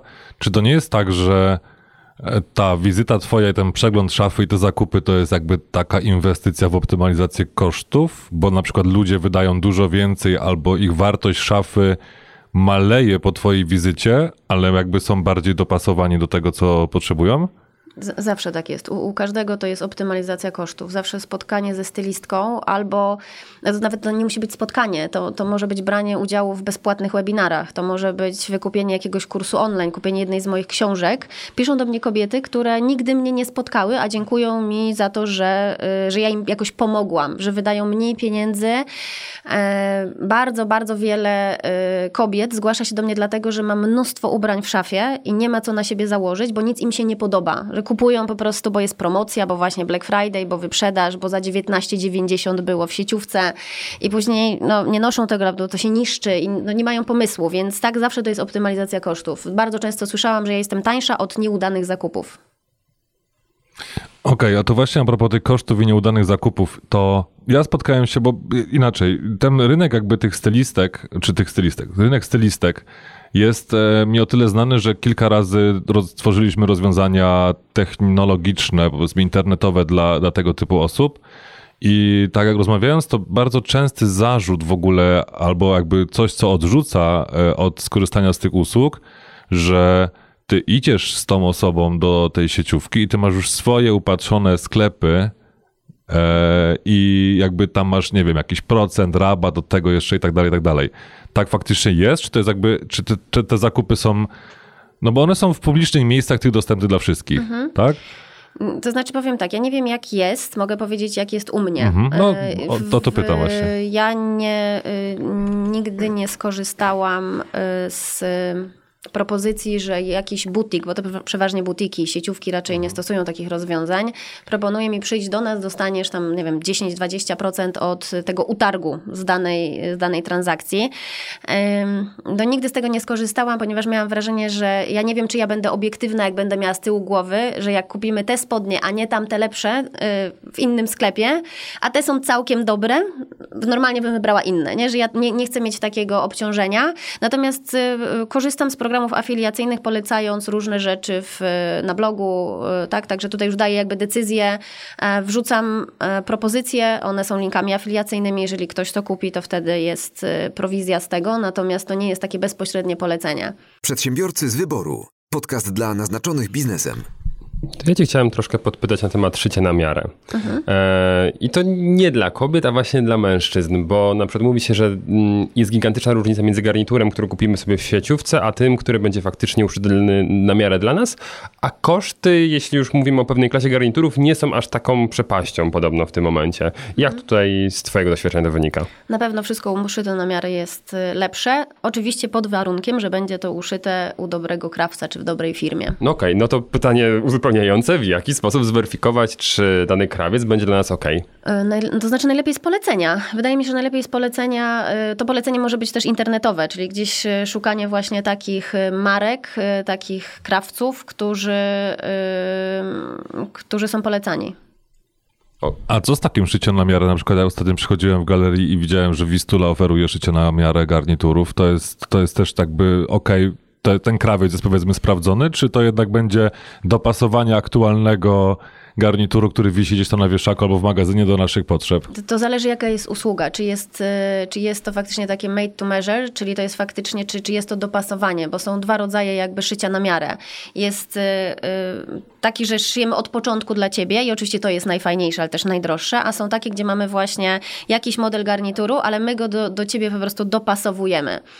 Y, Co mi się wydaje też jest fajne. Jeżeli ten faktycznie z wieszaka nie pasuje, no to takie, y, takie dopasowanie będzie też okej. Tylko z tego co pamiętam, Paweł, dopasowanie chyba już od dłuższego czasu funkcjonuje w tego typu sklepach, Tak, a to, to- o czym ty mówisz, to jest faktycznie szycie na miarę. Nie? Tak, re- regułą jest na przykład to, że spodnie chyba od garniturów nie są wykończone na dole, bo ja się spotykam bardzo często, że dopiero po przymierzeniu, na, nawet na szybko na miejscu, w ciągu 15 minut, tam do pół godziny ktoś na zapleczu wykańcza te spodnie i dopasowuje długość. No tak, to są dro- drobne, nazwijmy to korekty krawieckie, tak? Nie, ale mi chodzi o to, czy na przykład to jest od, od podstaw w, tej, w tym sensie, czy na przykład wchodzę do Wistuli i mówi, o, ten garnitur mi się podoba, ale uszyjcie go dla mnie, bo ja wiem, że na pewno on dla mnie będzie za mały, za duży, niedopasowany, tak? Nie no, wtedy, znaczy ja, ja nie korzystałem, ale, ale e, obserwowałem ten rynek, no i bardzo często masz dostęp do, do różnego rodzaju katalogów, próbek, e, materiałów, posze, e, poszewek i innych, że tak powiem, asortymentów, na podstawie których ktoś ci może skomponować dla ciebie od zera konkretny garnitur, tak? I ten garnitur będzie może nie jedyny w swoim rodzaju, ale bardzo mała ilość osób z takiego będzie korzystała, bo on będzie od, od zera zaprojektowany dla ciebie. No tak, bo to są trzy, trzy różne usługi, nie? Dopasowanie garnituru do nas, czyli na przykład w, przychodzimy do sklepu, przymierzamy i się okazuje, że właśnie jest na przykład nogawki, nogawki są za krótkie, można je wydłużyć.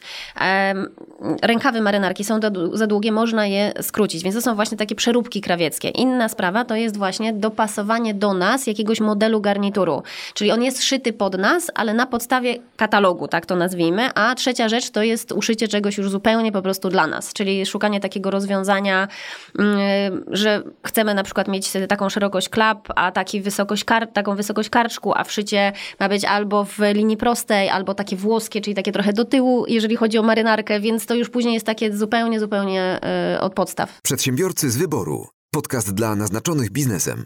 Dobra, to ja jeszcze mam pytanie e, nawiązujące do twojego bloga, bo w sobie wszedłem i tutaj widzę dwa jeden z ostatnich wpisów, dwa z nich dotyczą turkusu. To turkus to jest taki, taka nowość teraz, tak, albo taki trend, modny kolor.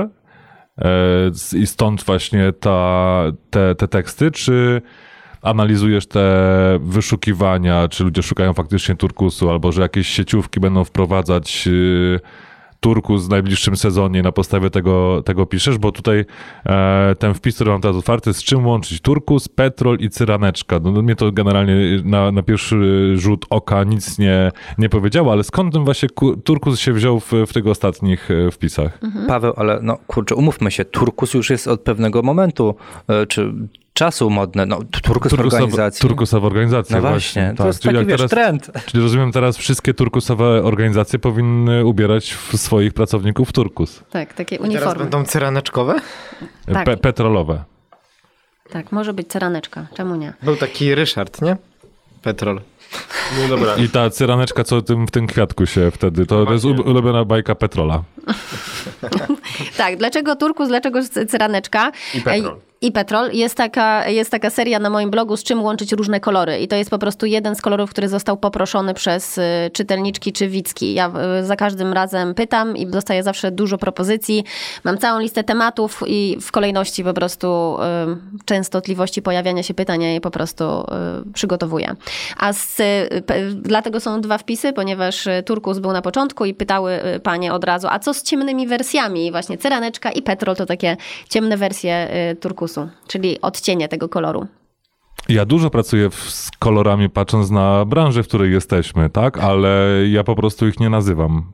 Y, Haszem po prostu, albo heksem, albo cmykiem, albo no, na tej zasadzie. Tak, tak. To co? Ale, ale to, co tutaj pokazujesz, po sobie przewijam tego, mm, ten, ten wpis, to, to jest jeden do jednego grafiki praktycznie z tych, co my pokazujemy klientowi, jak dobieramy na przykład y, kolory do jego realizacji na podstawie jego logotypu. To mamy dużo wspólnego. Tak, bo w ogóle ja jestem takim trochę frikiem kolorystycznym y, i nie tylko kolory właśnie mnie interesują pod względem ubrań. Ja dużo się jakby szkoliłam z tego, jak kolory powstają, głównie w cmyku, bo mi się to też później przydaje przy druku książek, tak, przy jakichś takich materiałach, gdzie ja mogę sobie coś stworzyć.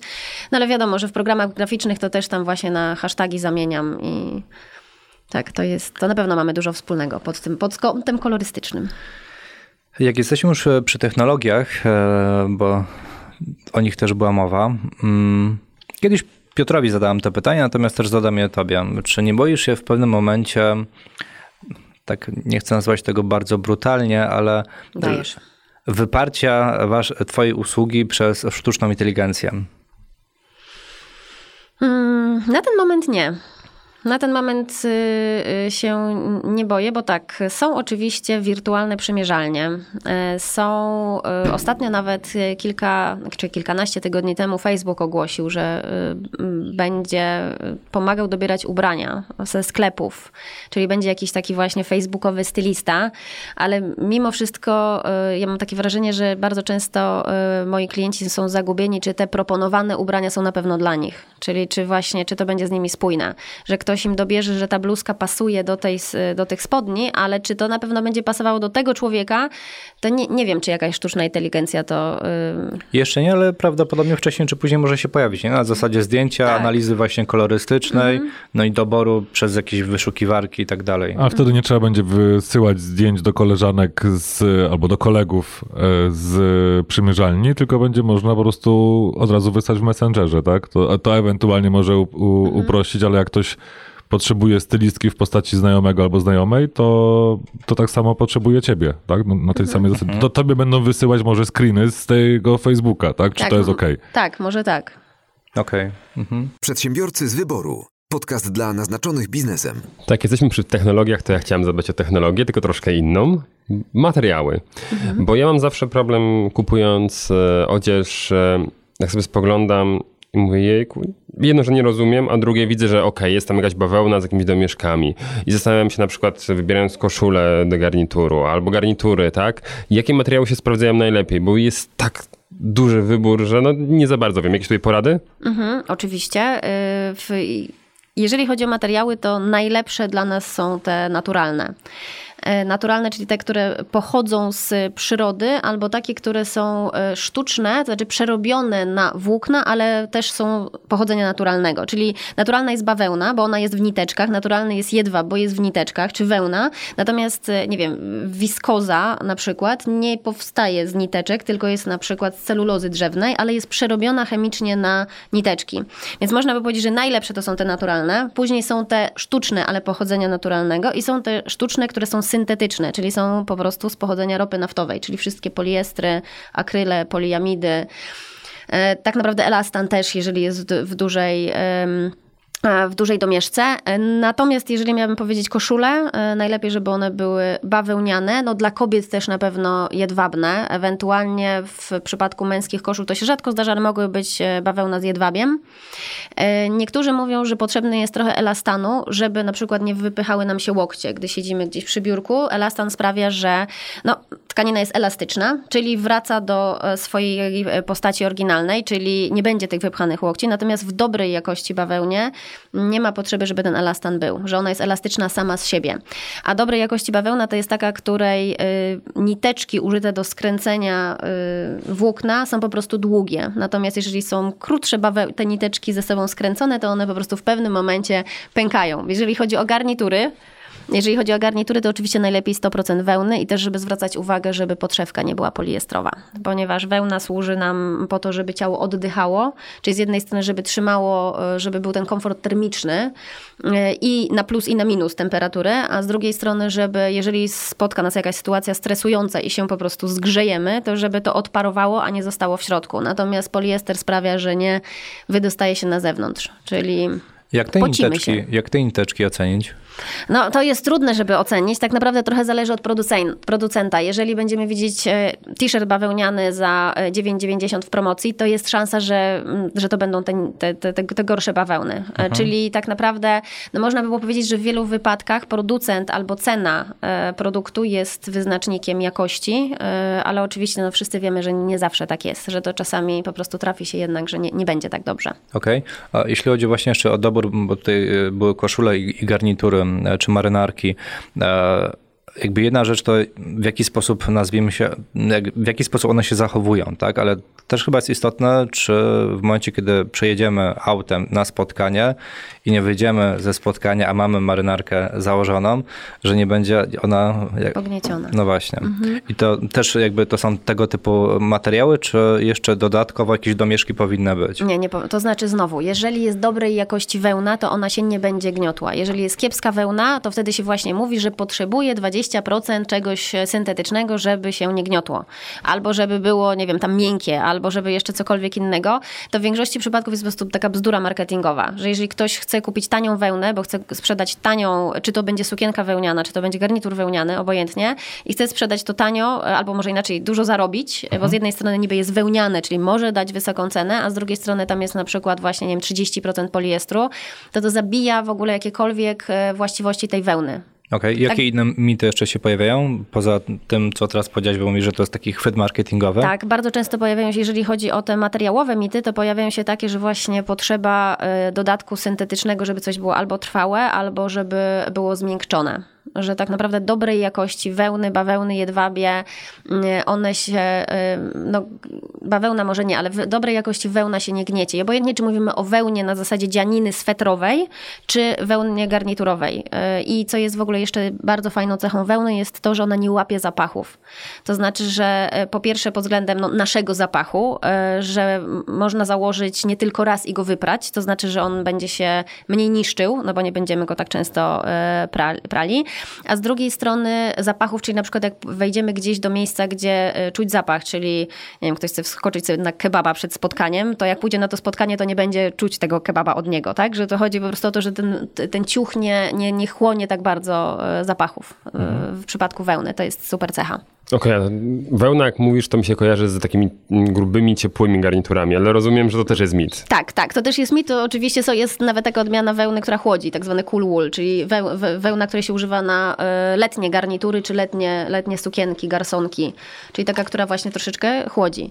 To jest tak, że e, jak kiedyś przeprowadzałam taki wywiad podczas transmisji na żywo na Facebooku z jedną właśnie z właścicielek marek odzieżowych i ona, e, jak rozmawiałyśmy o wełnie i właśnie o tym, czy nie będzie gorąco w tej, no jak wełniany garnitur na lato, to, to, to takie coś dziwnego. Ona mówi, no ale widziałaś kiedyś spoconą owcę? No, no nie, to wiadomo, że to był żarcik, ale chodzi o to, że faktycznie, że to są, chodzi o termoregulację, nie? Że to, że wełna nam się kojarzy z wełnianym swetrem, z wełnianym garniturem takim ciepłym. Jeszcze Natomiast- gryzącym takim, tak, no, można mieć niegryzącą wełnę. Można mieć niegryzącą wełnę. Ja właśnie przygotowuję wpis na bloga a propos niegryzącej wełny, bo okazało się, że jedna z moich klientek z Norwegii pracuje właśnie w firmie, która e, no, dostaje runo owiec i oni to przetwarzają na te wełny, które później wykorzystują marki odzieżowe, więc wysłała mi mnóstwo ciekawych materiałów i, i będziemy robić teraz a propos sezonu zimowego i wełny właśnie wspólny wpis na ten temat. Kaszmir to jest też wełna, Tak. nie? a w zasadzie nie gryzie. Tak, no bo to właśnie, bo wełna to, prze- przeważnie ta wełna, którą mamy w ubraniach, to jest wełna owcza. Jeżeli jest napisane tylko wełna albo po prostu wool, no to jest to, to wełna owcza.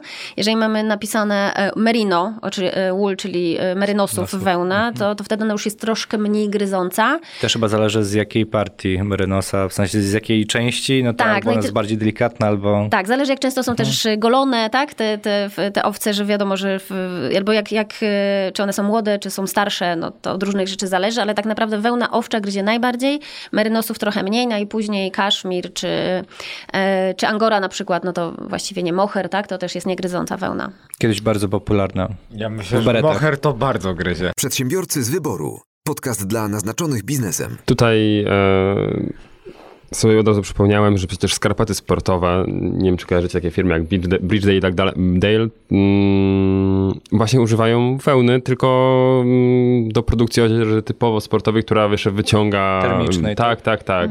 I Nie, nawet niekoniecznie termicznej, ale takiej, który wyciąga pot, prawda, i w jakiś sposób jest oddychająca i tak dalej. Także no faktycznie nie zawsze to będzie związane gdzieś e, z, z tą ciepłotą. A chciałem zapytać się jeszcze o len. Bo to jest horror chyba, jeśli chodzi o prasowanie. Tak, no ale len można powiedzieć, że on jest taki, y, on ma się gnieść, on ma tak wyglądać, Y, to znaczy, że... Ale mam lnianą białą koszulę. I to jest nieważne, jak ja sobie ją super uprasuję, to gdziekolwiek nie dojadę, to ja już wiem, że mm, Ale tak ma być z lnem. To jest po prostu z założenia taka tkanina, że nie warto się przejmować, ona ma być pognieciona, więc jeżeli... to może nie muszę prasować po No praniu. tak, żeby nie wyglądała tak wiadomo, jak, jak psu z gardła wyjęta, ale jeżeli ona będzie tak, wiesz, nonszalancko e, pognieciona, to myślę, że, że to będzie w porządku. Natomiast e, tak, natomiast jeżeli, e, jeżeli masz takie spotkanie, na którym nie wypada mieć tego takiego trochę pogniecionego wizerunku, no to wtedy bawełniana koszula. Okej.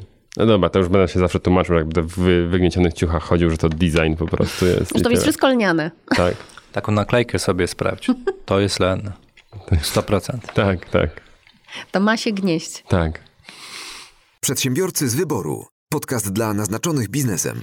To ja mam jeszcze, e, już kończąc, taki coś, co mam nadzieję podsumuję i też pokażę e, naszym słuchaczom, jakby podział twojego biznesu, bo masz biznes, który generalnie jeszcze 10 lat temu wszyscy powiedzieli, że powiedzmy jest taki dosyć tradycyjny, czyli taki face to face i tak dalej, i tak dalej, tak? Czyli trzeba się spotkać, trzeba jechać, trzeba zobaczyć. Ale też wspomniałeś, że masz bloga, omawialiśmy to, powiedziałeś o webinarach, powiedziałeś o kursach online. Jak to u ciebie wygląda, jeśli chodzi o podział e, tej sprzedaży, mm, jakby tych zysków, tak? E, tej powiedzmy tradycyjnej formy sprzedaży, czyli widzisz się z, klientkiem, z klientką, z klientem, a właśnie z tymi usługami E. I jeszcze książki są. Tak, jeszcze są książki. Jeszcze są książki, y, trzy. Okej. Y, trzy książki. Self-publishing, czy nie? Y, tak. Okej. Tak, self-publishing. E, Jeżeli chodzi o e, podział, to znaczy ja jeżeli mm, mówiąc o mojej firmie, to mogę powiedzieć e, o ostatnich sześciu latach, kiedy ta firma zaczęła istnieć tak, że tak powiem, na papierze. Wcześniejsze dwa, trzy lata to było przygotowywanie się do tego, żeby, żeby zostać i współpracę z, z mm, innymi osobami, od których się uczyłam.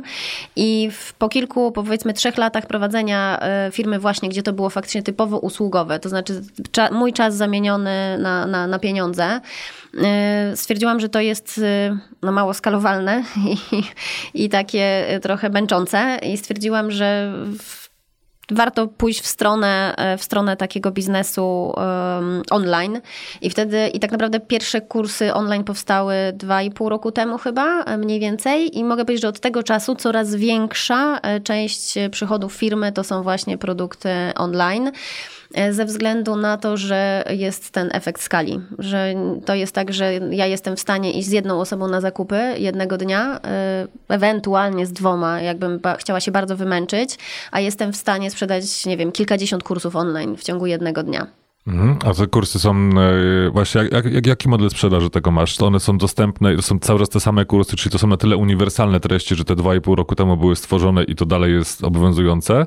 Tak, tak, tak. To są, to są kursy, które, które nie są oparte o trendy, o żadne e, rzeczy, które mogłyby się dezaktualizować. To są typowo merytoryczne. Jest na przykład no, ostatni kurs, który miał premierę jeszcze w tym miesiącu, to był jak łączyć kolory, czyli merytoryczna wiedza, jak ze sobą co połączyć, dla kogo. E, Jest kurs, e, który jest o fasonach, czyli też o rozwiązaniach takich, że no, nie zmienią nam się modele spodni, mo, mo, modele nie wiem, dekoltów, długości rękawów, czy, czy rodzaje okularów, które możemy nosić. One mogą być w modzie albo nie, ale żeby było wiadomo, co, y, czy one do nas pasują. Okej, to już w takim razie pytanie o te kursy. One są cały czas dostępne w sprzedaży, czy robisz je okresowo? Czyli na przykład jeden kurs jest do kupienia przez, nie wiem, miesiąc czasu, a potem wraca za kwartał, dwa. Mhm. One są dostępne cały czas, natomiast są kampanie promocyjne przeważnie raz do roku, takie większe, kiedy promuję tylko ten kurs i one wtedy są w cenach y, promocyjnych. Okej, to na Black, Black Friday coś masz na Nie, stronie? nie mam Black ma. Friday, d- tylko dlatego, że właśnie tydzień temu skończyłam kampanię promocyjną kursu i po pierwsze ja jestem trochę już jakby wyeksploatowana sprzedażowo na jakiś czas e,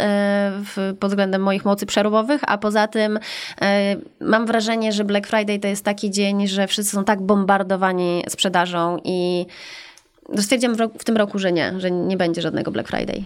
Ale okej, teraz powiedziałeś, że jesteś wyeksploatowana sprzedażą, czyli jednak ten kurs to nie jest taki kurs, że sobie go odpalam kiedy chcę i sobie z niego korzystam, tylko jakiś tam udział twój jest w tym kursie również? Nie, nie, w kursie nie, tylko sama kampania sprzedażowa. A, okej. Czyli jakby to y, w różnych kanałach komunikowanie, że teraz on jest w promocji, teraz jest, y, teraz warto do niego dołączyć. Przedsiębiorcy z wyboru. Podcast dla naznaczonych biznesem. E, Zbliżają się święta, więc jeszcze mam takie pytanie typowo świąteczne, prezentowe nazwijmy to. Czy dobrym pomysłem jest zakup bliskiej nam osoby Twojej usługi stylistycznej?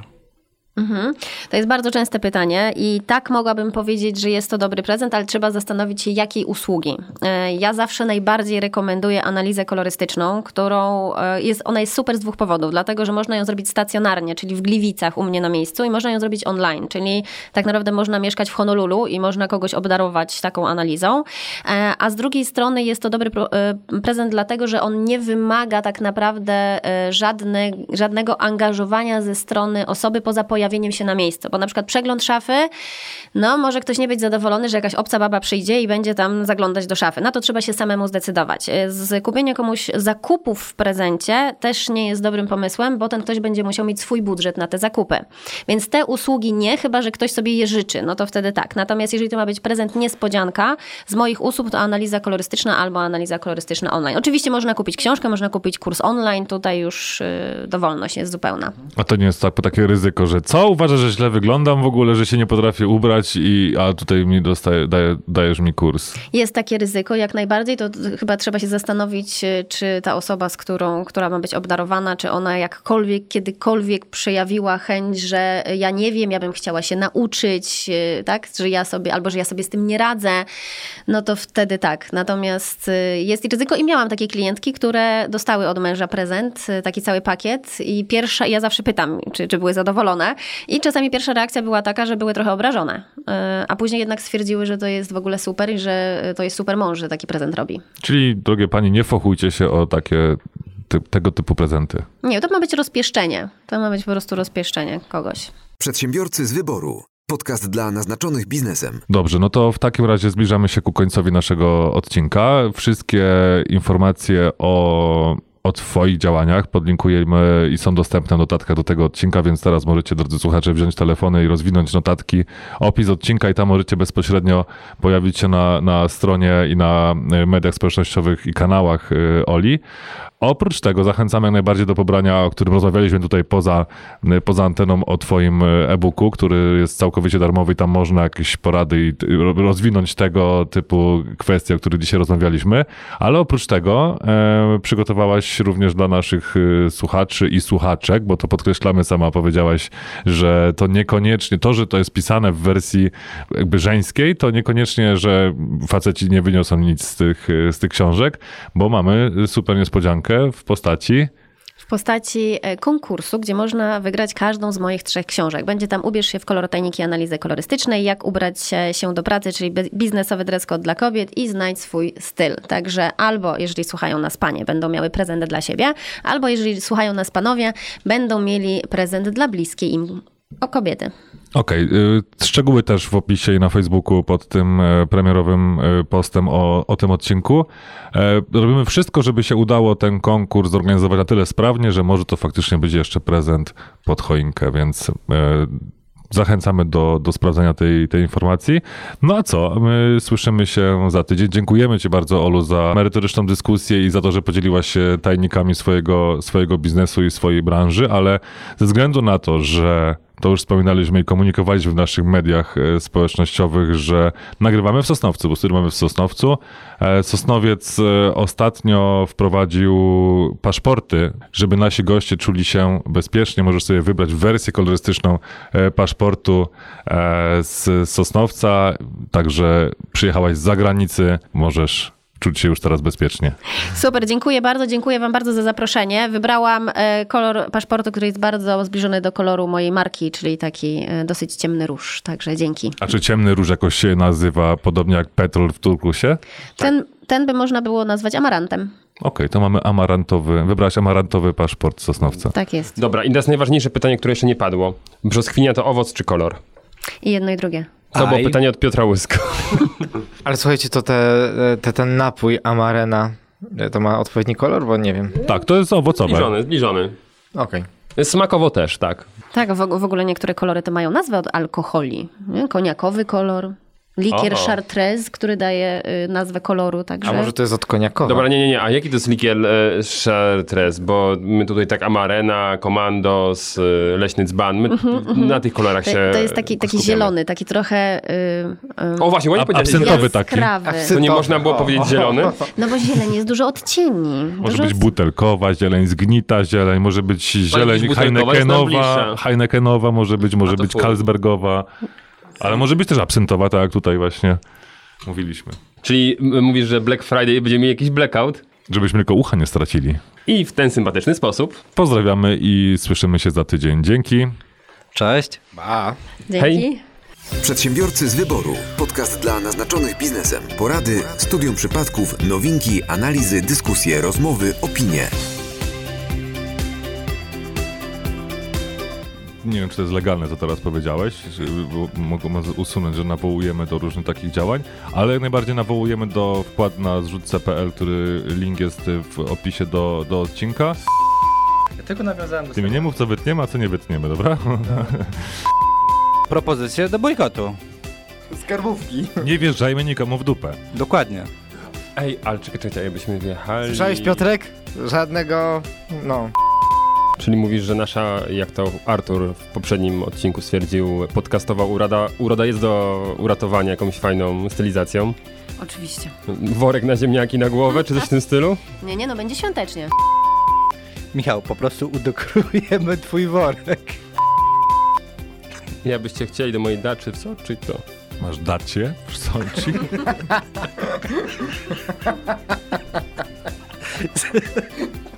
Tak, też dostaniesz. Stoi na płatnym parkingu. Zabrakło mi riposty. Bo... Nie, nie, ja- nie mam wstydu w sobie w ogóle, wiesz? To wiemy, także- to wiemy. Nie ma dziś, nie, dzisiaj nie ma łysko, to wszystkie tematy idą ogólnie, tak? Krzyk mody prawniczej. Naj, naj, najlepiej ubrany prawnik w Krzyk to Katowicach. jest słowo klucz, krzyk mole. Krzyk rozpaczy. Ostatni krzyk. Tak, daj nagie zdjęcie, ja ci określę typ sylwetki.